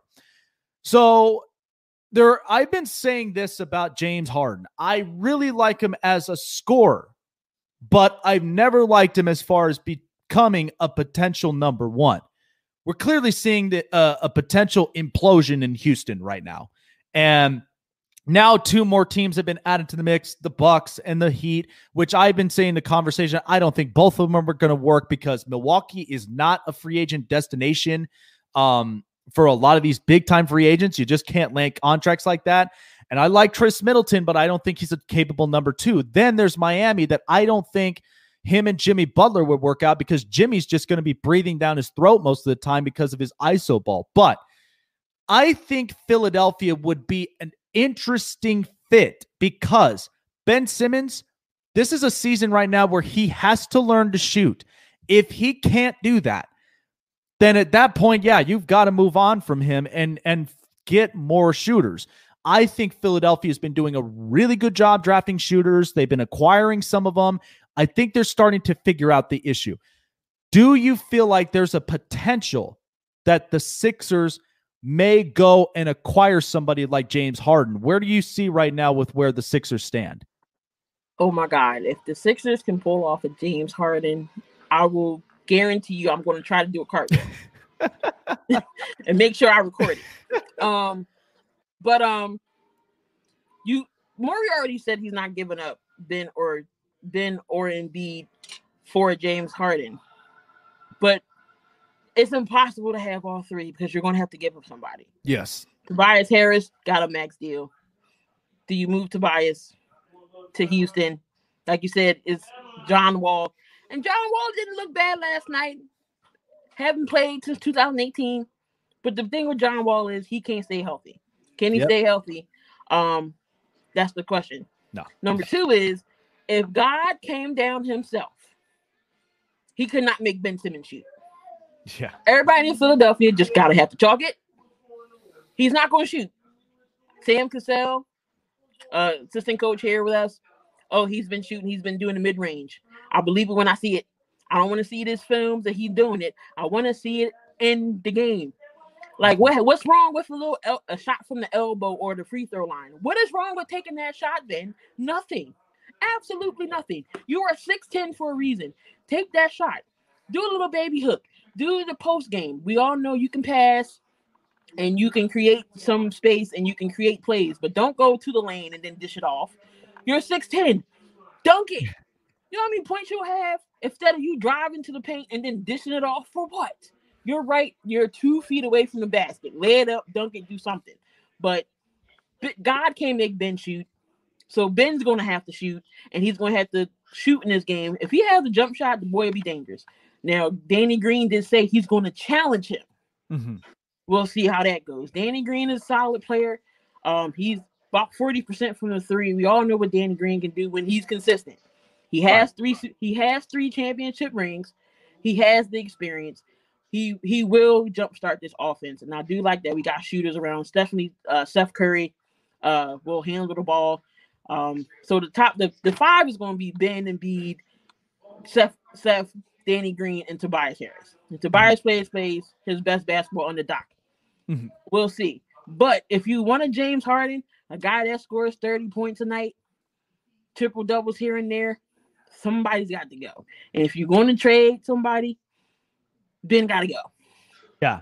No, and, and, Um, no, and, and absolutely. I mean, because especially freeing up cap space like that. I mean, I I've been a firm believer. I think you've heard me say this, but Tobias Harris being paid all that money, come on, Tobias Harris. It, he's a good player. He's not a great player, especially when I look at it from that contract and everything else.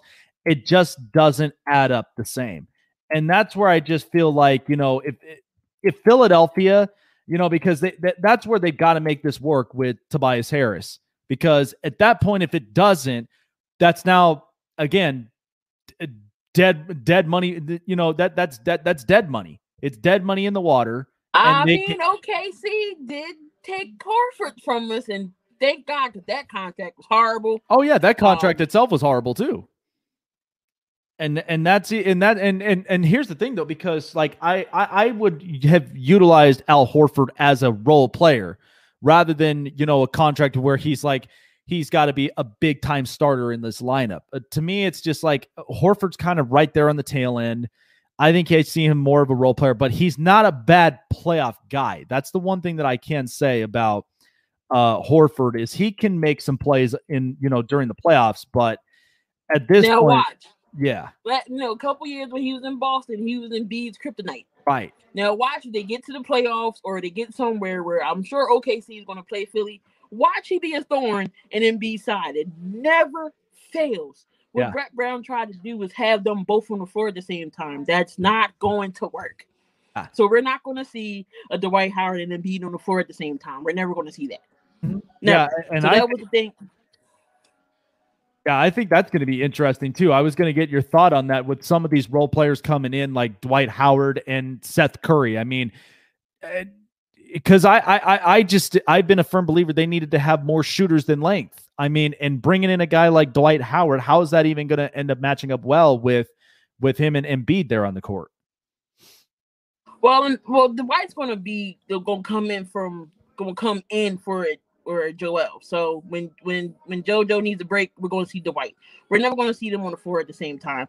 But I love it that we, we're surrounded with shooters because that's what we needed a three point shooter. We had JJ Redick, we let him go. But I get it. Defensive wise, JJ wasn't the best, but he can shoot. Mhm. Um, we drafted Maxey in the draft. I like it. Um, we got this other kid, uh, Isaiah Joe. He's going to be a good shooter for us. So um, Matisse Thybulle, once he gets his shooting together, he'll be fine. But he's good defensively. Uh, then we got Mike Scott still there. So we we got shooters, and I'm excited about the Sixers season to get me off the Eagles for once. So you know I got something to look forward to. Yeah, absolutely. You know, and, and yeah, I, I'm excited for the Sixers. And I think this is going to be a, an interesting season because that this was the adjustment they needed to have. No more size, no more this like long length thing. You got to have shooters because that's what that that's what this league has turned into. It's turned into a big time shooters league and you got to have somebody who's capable of shooting and making the threes in certain situations. And so I think this is going to be a better testament for Philly and I'm hoping that this works out in the long run, especially with bringing in guys like Doc Rivers and Daryl Morey. This looks like it things are getting br- things uh, they're starting to see the sunlight in Philadelphia for once. That's what I that's what I'm hoping for, you know, hoping it's going to be sunny up out there and hopefully the the potential will be there. So, one last thing I want to shift on to before letting you go. So, you know how I feel about the Phillies. And of course, with the contract with with Bryce Harper and so much more. So, Philadelphia just a couple days just about yesterday they bring in a smart mind in Dave Dombrowski. And Dave Dombrowski, who has been known making interesting moves that has shifted and made teams better. He's did this with Detroit a couple years ago. He's did this with Boston, and Boston goes on to win a championship in 2018. Bringing in a mind like Dombrowski to Philadelphia, which you know they're dealing with the struggles of because of what's going to happen now with JT Realmuto. Where's he going to end up going? Then, of course, they're shifting the bullpen and there's also shifting the rotations and so much more. What was your re- initial reaction when you found out Dombrowski now is hired with the Phillies? Could this be a positive upside for Philadelphia? And could we actually see them compete in the NL East? I hope, God, I hope so. Because he has a good resume. Like you said, he has an awesome resume. Um, he's all about building teams, championship teams. So hopefully he gets some you know, good quality starters. Uh, the bullpen killed us. Like, oh my god, it, the bullpen absolutely sucked last year. Yeah. Um, and you know, losing to JT, maybe he can come in, maybe he can persuade him. Hey, we give you this, maybe because we actually need JT Realmuto, and he's one of the best catchers in baseball, besides Mike Lieberthal and a Carlos Ruiz, who we've had oh, behind oh, there. I love all three. About, I love all three of those guys. Don't right forget there. about, and then of course Darren Daulton is the legendary catcher that the that the Phillies have had. Those three catchers, we haven't had anybody great or close to that since then. Since and we got JT Realmuto, and you gonna let him walk? Yeah. As far as Didi uh Gregorius, he was good. Um, shortstop, but I don't know if he's coming back. And some of these other role players. So I know we got Andrew McCutchen. We got to get somebody to help Bryce Harper. Bryce Harper got to live up to that contract and just yes. start hitting. We couldn't hit nothing. Not I, I needed to go play for the Phillies because I maybe I can hit something, but I'm just like, come on, like this might be a rebuilding year. We got to do that. So be it.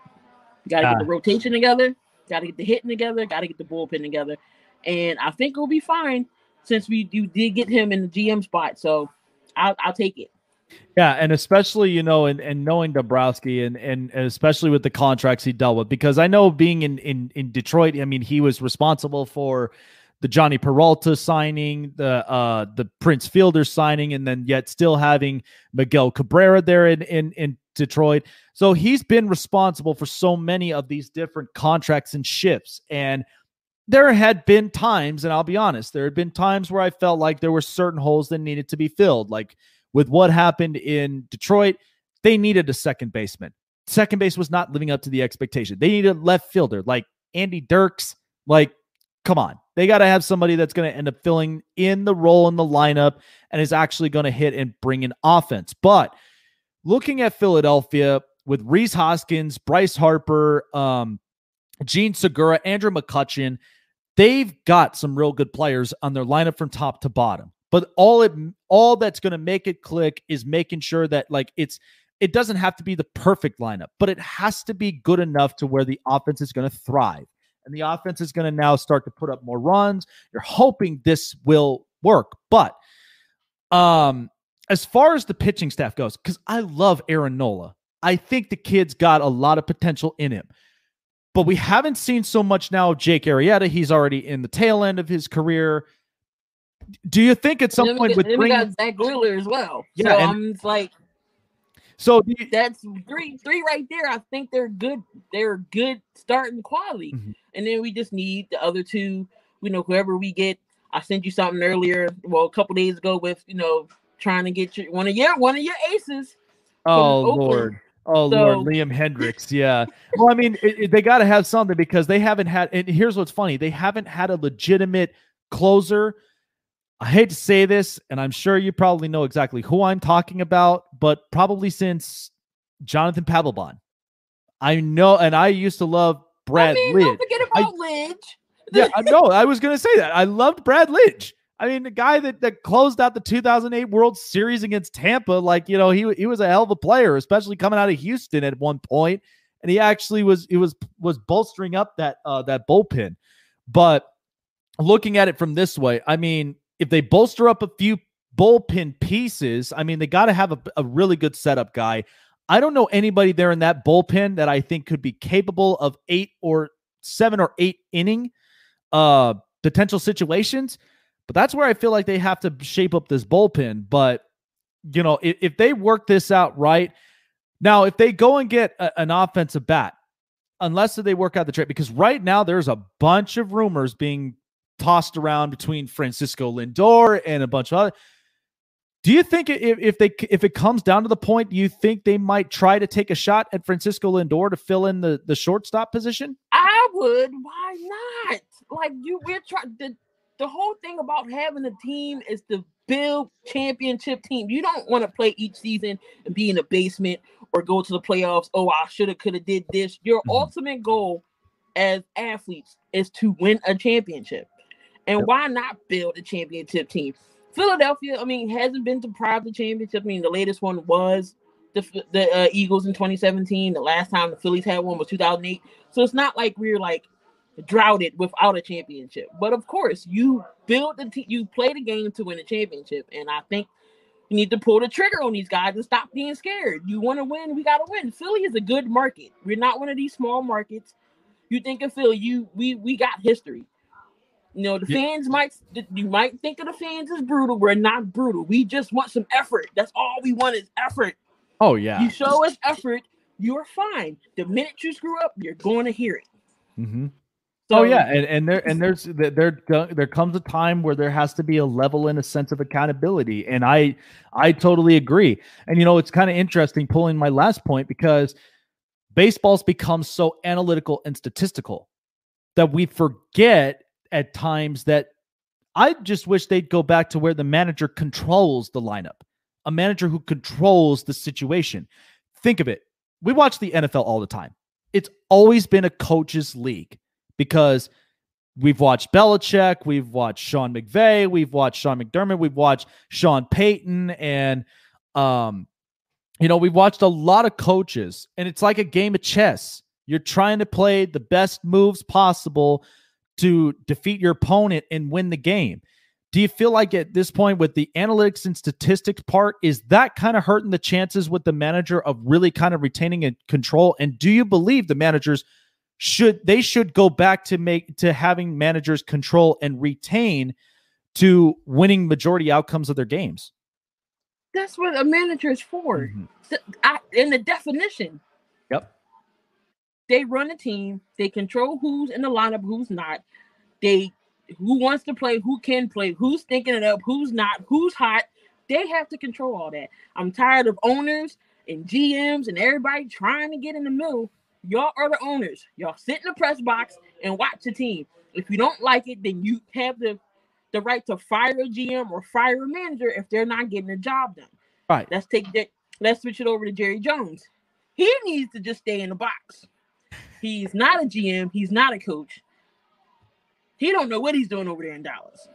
But Yeah. Now we're example- hearing him talk about other teams. It's like, ugh. Prime example: take the Yankees and George Steinbrenner.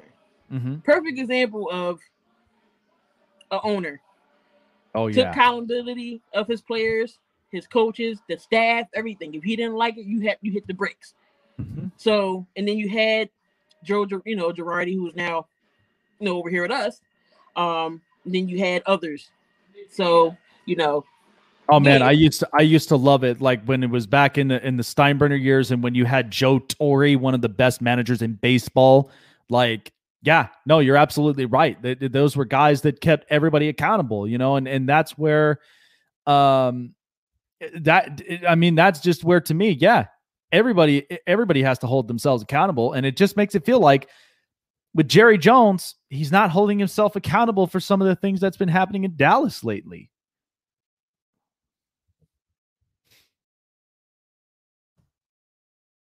Exactly. Like so, just let the coach, just let the managers manage baseball. Same thing with NFL. Look at Bill Belichick. Mhm.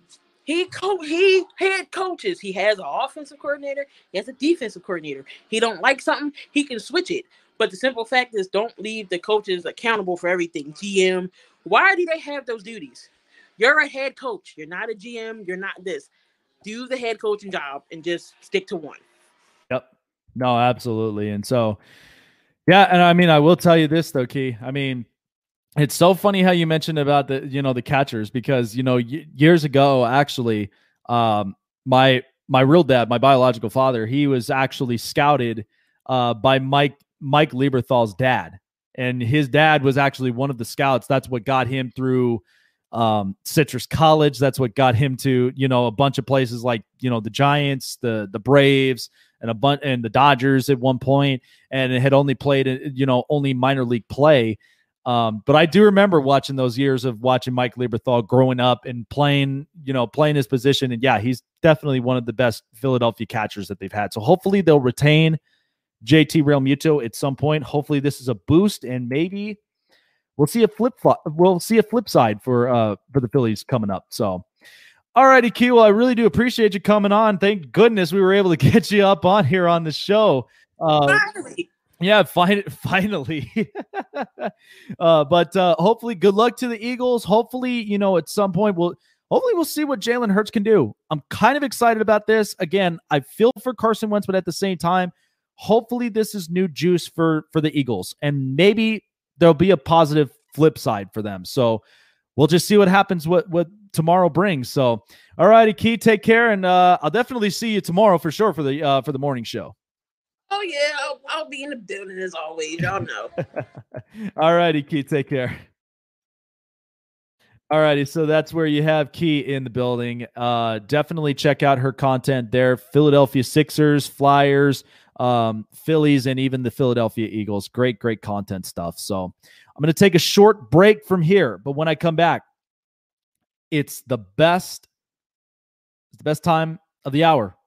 It's prime predictions of week 14. So you guys do not want to end up missing that here on the Snake Sports Talk Show.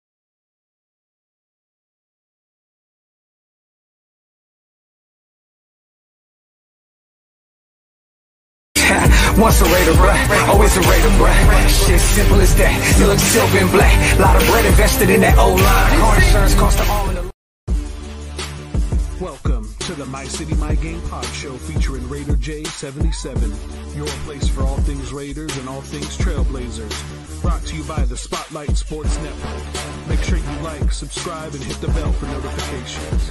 Now let's go.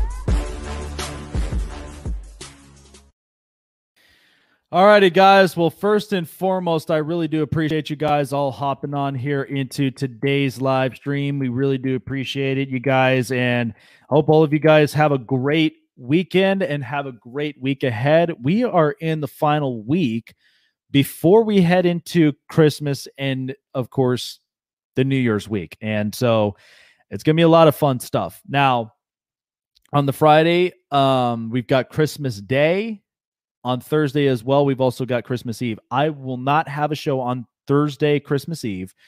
Um, figured spending time with family, so much more. But I hope all of you guys have a great Christmas from there. Uh, but we will get to that once the up and coming week comes up. But hope you guys have a great week ahead. And we're almost there. We are almost there to the last bit of the year. So I can't wait for it. So, of course, on the show, and I always love doing this all the time. So, we've got week 14 prime predictions. Now, this the, the, the past couple of weeks have actually been pretty decent.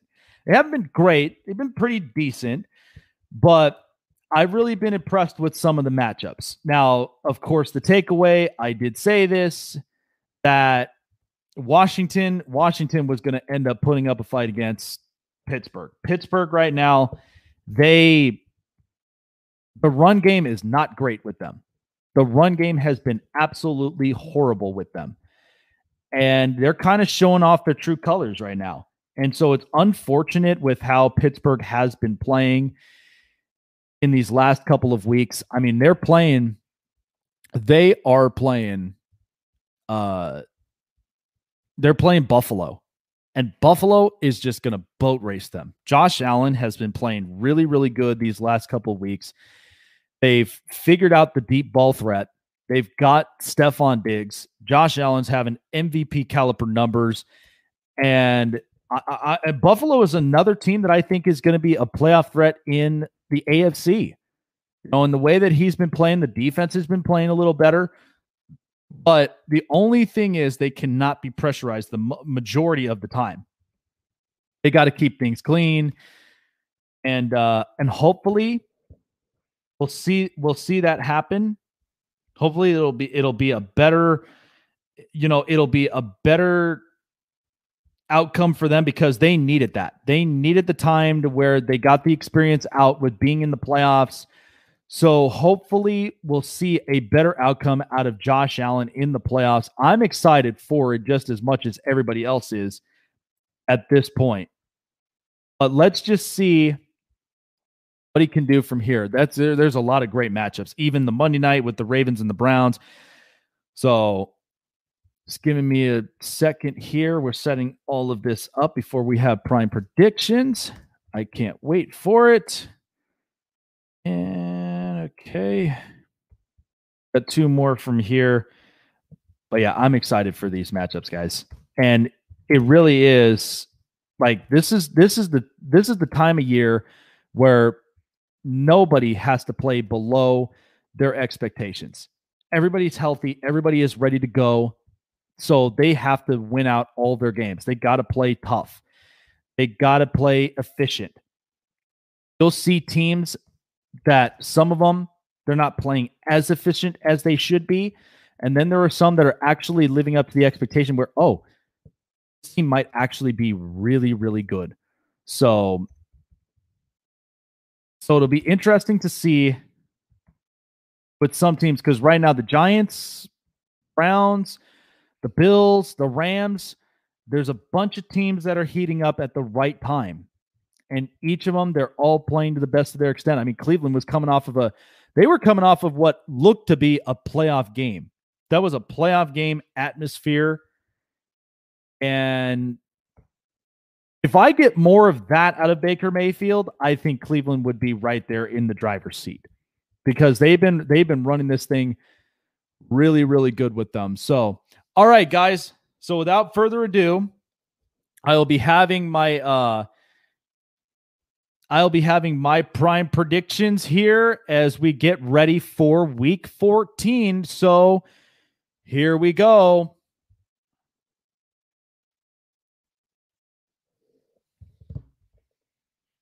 All right, so the first game that we've got, of course, is the Texans at the Bears. And right now, the Bears, they're looking like an absolute mess. So right now, it's just not looking good for the Texans or for the Bears at this point. And they realized injury after injury, it hasn't worked out well with them. And not to mention Mitch Trubisky, he's just not efficient this has been one of the biggest problems for him. So I'm going with the Texans at minus two. I think Deshaun Watson has been playing better football. And I think at this point he's been put utilizing the game, putting it the game in his hands. So I'm going with the Houston Texans 27-23. I think they're going to get it done on the road in Chicago, but just right now, Chicago's just looking like a mess. All right, Dallas is on the road to Cincinnati. I'm not sure how I feel about this game in particular, but I am going with the Dallas Cowboys at minus three. Say what you want to. Yes, it's going to be uh it's going to be quite a game. It'll be interesting. I think it's just going to be a mess from here, but um but I think Dallas can get this done. I think their offense is going to end up being better than where they were before, and I think eh, because right now the Bengals things aren't just looking right for them. They've suffered big time injuries, and at this point they're putting they're putting this season behind them and hoping next year is going to be better. That's when they'll get Joe Burrow back. So I'm going with the Dallas Cowboys. 27 17 is going to be my final score. I think Dallas, you're going to see more of. You're going to see more of CeeDee Lamb making plays, and hopefully, we'll see Zeke actually be better than where he was last week. All right. So I was very skeptical about this game, but after I've seen a couple of statistics lately, I'm actually kind of confident in the Miami Dolphins. I think this will be my upset of the week. Miami plus seven. That's who I'm going with here in this game. I think Miami can definitely get it done against this Kansas City offense for one. Now, remember, Kansas City we know is unbelievable. They've got great players. Travis Kelce, um, they got Travis Kelce, Tyreek Hill, they got everything. But the problem with the with the Chiefs this week, they have not been efficient on red zone offense lately. That's kind of pinpointing questions uh, uh around. So right now, I, I I'm going with the Dolphins. I think with right now Brian Flores and the way that this defense has been playing, with the last couple weeks, Brian Flores has been working the defense tremendously. And with a red zone offense that's been struggling to scoring in red zone opportunities, I think you got to go with a defense that knows how to shut it down. So I'm going with Miami on an upset this week, 27 20 against Kansas City. I think this is going to be a heck of a game. Well, the Giants are very much heating up, guys, and I'm still going with the New York Giants. And by the way, here's a positive upside for the Giants Daniel Jones is coming back. They're going to get their starting quarterback back. And I think once he gets rid of getting like coughing up the football very easily, I think this team's going to be much, much better. The defense is already strengthening up at its best consent. And by the way, Kyler Murray, I love the kid but he's been in a hole and he's been struggling lately.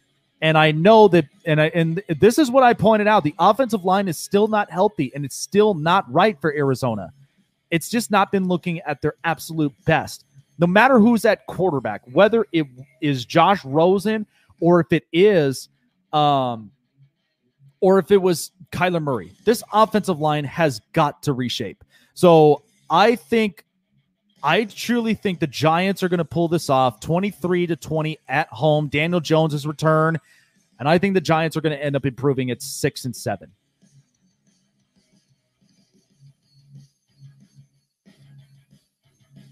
All right, so the Buccaneers at home against the Minnesota Vikings. I'm going with Tampa Bay at minus seven because this defense with Todd Bowles has been working very, very well, and it's just going to cause Kirk, uh, Kirk Cousins a lot of problems. They are going to cause him a lot of problems. Listen, Kirk Cousins, he could be efficient at times, but in big games like this against Tom Brady and the Buccaneers, listen, say what you will about the Bruce Arians and Tom Brady thing. Tom Brady's had efficient numbers. He's going to make plays happen, but they got to get rid of this no risk it, no biscuit crap. They've got to get rid of it because that's not what Tom Brady's about. Tom Brady's a surgeon. He's not a guy that's willing to be going up for big plays, but he does have wide receivers and he does have playmakers. So I think Tampa Bay in the defense is going to shut down Minnesota. I don't think Dalvin Cook is going to be that efficient, especially with that run defense they have. I think it's going to cause them a lot of problems, and I think they're going to be big time shut down. I think Tampa's going to win this game 28 to 27 and a minus seven. That's going to be good enough for me.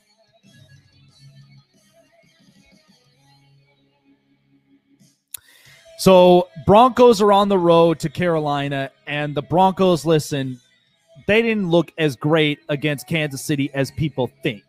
Drew Lock is not locked in, no pun intended. I'm going with the Carolina Panthers, and I think the Panthers, they're going to rebound back. They're going to look much, much better, especially being at home in a minus three. Um, I've been seeing a couple of stints with with where they've been sitting at, and I think it's been very, very well for Carolina. So eh, the defense also, Jeremy Chinn, I love that kid. I think he's developed very, very well with the uh, with with the defense and this young defense. What's being built up for Matt Rhule, they're gonna. Lo- I'm I'm loving this right now. Carolina, as I've said before, they're the best worst team in the NFL, and there's a lot of potentials for them. I'm going with Carolina minus three 28 to 20 is going to be my final score against Denver at home. All right, can I say that this next game here is a complete lopside between the Titans and the Jaguars? Jaguars, I already know they're they're they're basically tanking at this point. They're going to try to go and get either Trevor Lawrence or Justin Fields, but the Titans right now, they, this is a rebounding game. This is actually going to be a much better game for them to really kind of reshape and refocus after the loss against uh, Cleveland. They got to get themselves back. They got to get their mentalities straightened up. And I think they can do this. They can do it against Jacksonville. This is an easy pass for them. I'm going to go with the Titans 33 to 20, minus seven and a half. That's all the points I need. But this is going to be huge. So, all right, this I feel like could potentially be one of the games of the week. I look at the Colts and the Raiders. The Colts right now they have a, a they're number five in their defense. So they they've they've had a couple of mishaps happen on their defensive and offensive side, but the Raiders in the last two weeks, this is what's been a problem. They dropped and they they laid an egg against Atlanta, which that was terrible. But at the same time, they let 28 points by them against the Jets last week. I was not happy with how that happened. And it's been it, has been uh, kind of the concern with the Raiders.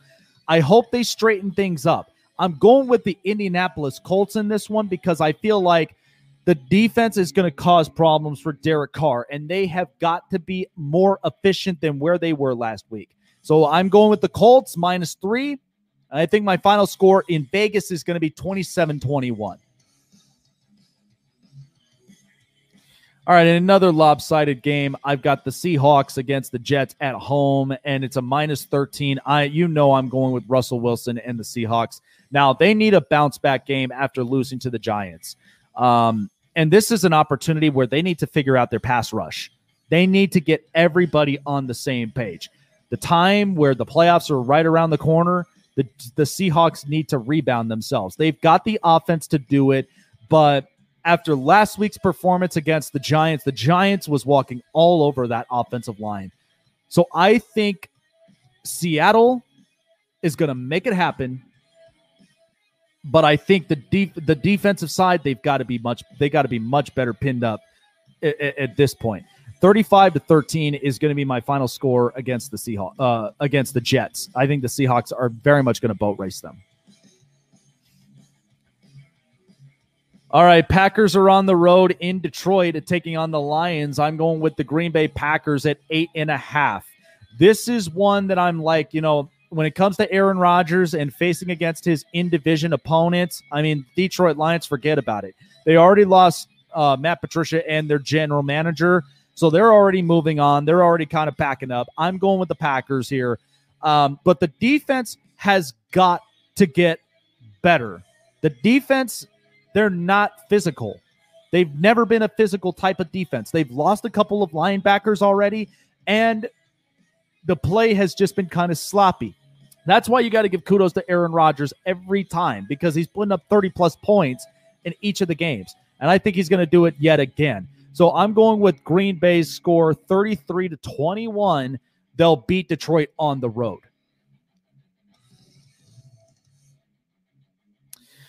All right, so the Saints at the Eagles. Now, mind you, the Eagles are starting Jalen Hurts. We had Key in the building on here earlier, and I think it'll be very interesting to watch to see.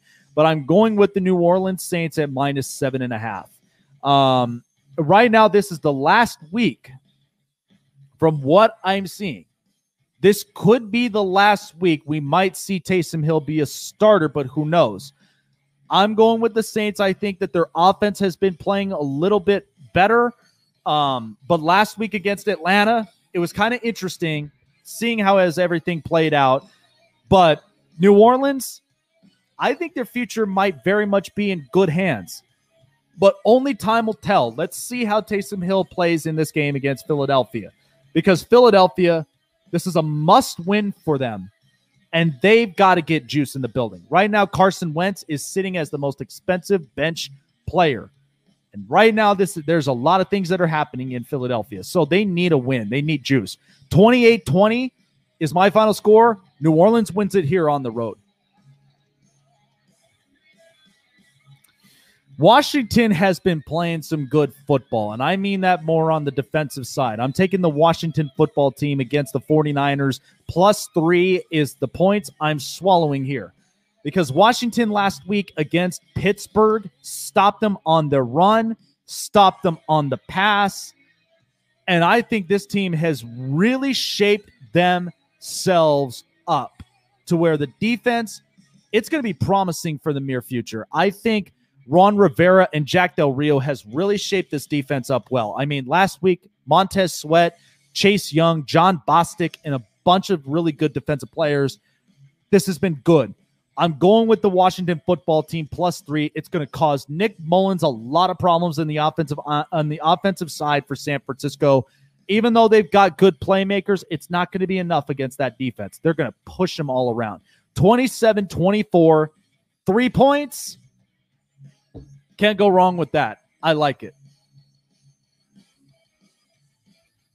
All right. So, the, of course, this is a game that, you know, got to end up going somewhere. But the Falcons at the Chargers here, and we know that last week it was an embarrassing game for the Chargers. The Chargers are playing pissed off. They understand that this year, I mean, let's let's just think about this. They're playing now. They are playing with at their record at three and nine, but they're seventh in offense and they're ninth in defense. This team has it, this is where you have to hold somebody else accountable at this point because it's not the players. It's not the players. If those statistics and those numbers are saying it and they are proving it, you know it's more of conservative coaching. I'm going with the Chargers because I think with them being played as underdogs at home, that should boil the that that should be a boiler for them. That's got to piss them off. So I feel like the Chargers are definitely going to beat the Falcons. Mind you, the Falcons are without Julio Jones this week. So they're going to cause other guys problems like Russell Gage, Calvin Ridley. They've got some real good playmakers there to stop them on the pass play. I'm going with the Chargers plus two and a half, rounding it up to three.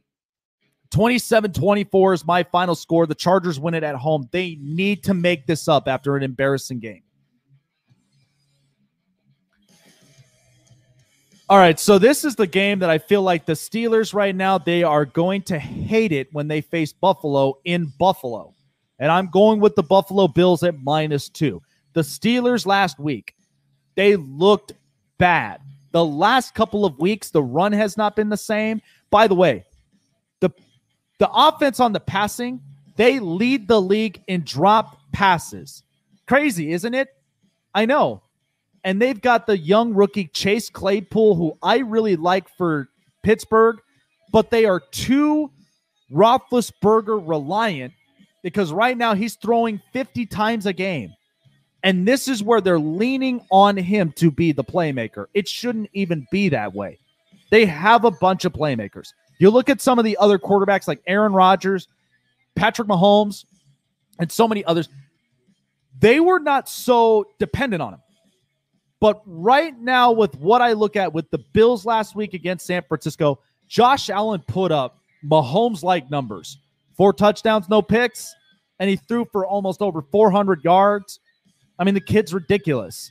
So I'm going with the Buffalo Bills. I feel like this offense is going to be a huge problem for Pittsburgh because here's the thing no Devin Bush, no Bud Dupree. I'm not sure what the status is for Joe Haden, but they're going to have their hands full. And Pittsburgh's offense, good luck against that Buffalo defense because after last week's performance against Washington, you're kind of shook up at this point. 30 to 23. I'm going with the Buffalo Bills beating Pittsburgh at home. So finally, it brings up the Monday night football game, and that is the Raider, the Ravens at the Browns. I'm going with the Cleveland Browns at plus two. People are going to think, what? That's crazy. You're betting against Lamar Jackson. And uh, but here's the thing. Last week for the Ravens, they needed that win. They're playing against a, a washed up Dallas team that just it's all Jerry's world from here. But Cleveland's coming off of a massive win against against Tennessee. They were running the football well.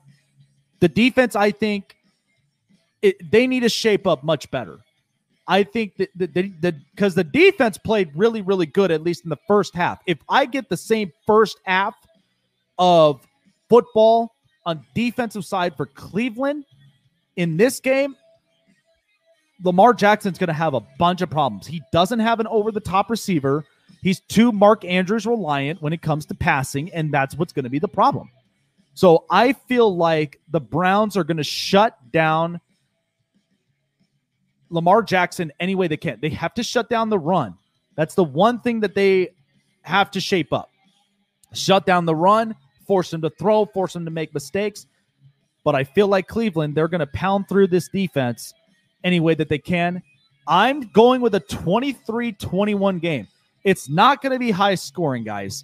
This is going to be a tough game where it's going to be back and forth. But I do think the Browns, the Browns right now, this is a, because it's a statement game for Baltimore. They are trying to make the playoffs. But Cleveland, with the way that they're playing, they want to they want to kill the hopes for the Baltimore Ravens. So I'm going with the Cleveland Browns 23 21 plus 2. I love it. Alrighty, folks. So that's my prime predictions this week. And so I've I've got a bunch of them. I really do like how this week has been set up because I think at this point there are teams you know that their identities and you kind of know exactly how they're shaped up. So I'm going with the favored Texans, the favored Cowboys, the underdog Dolphins, underdog Giants, favored Bucks, favored Panthers, favored Titans, favored Colts, favored uh, Seahawks, favored Packers, favored Saints, underdog Washington, underdog Chargers, favored Buffalo, and then finally the underdog dog pound themselves, the Cleveland Browns. I think it's going to be very interesting. This week is just going to be very interesting, but I think we realize what some teams' identities are and what they're going to be in the next couple of weeks because then that's three games left of the season and that's where they all got to get prepped up and prepared for what um for the playoffs. So I really do think this is, this week is going to be very interesting. I'm excited for these picks. So, all righty, guys, that's going to do it for me here on the Snake Sports Talk Show. Take care. Have a great night. Have a great weekend, and have a great week ahead. And we will see you guys actually on Monday night. We got a new time, we got a new date. Monday, Wednesday, and Thursday. It's going to be a lot of fun, guys. I cannot wait to be on. Uh, the, we're trying to flood this channel up, man, and we're definitely trying to get more and more subscribers every single time, every single day, all sorts. But can't wait to end up seeing you guys tomorrow morning for the morning show of the Spotlight Sports Network, where we have all of our picks. It's gonna be a lot of fun.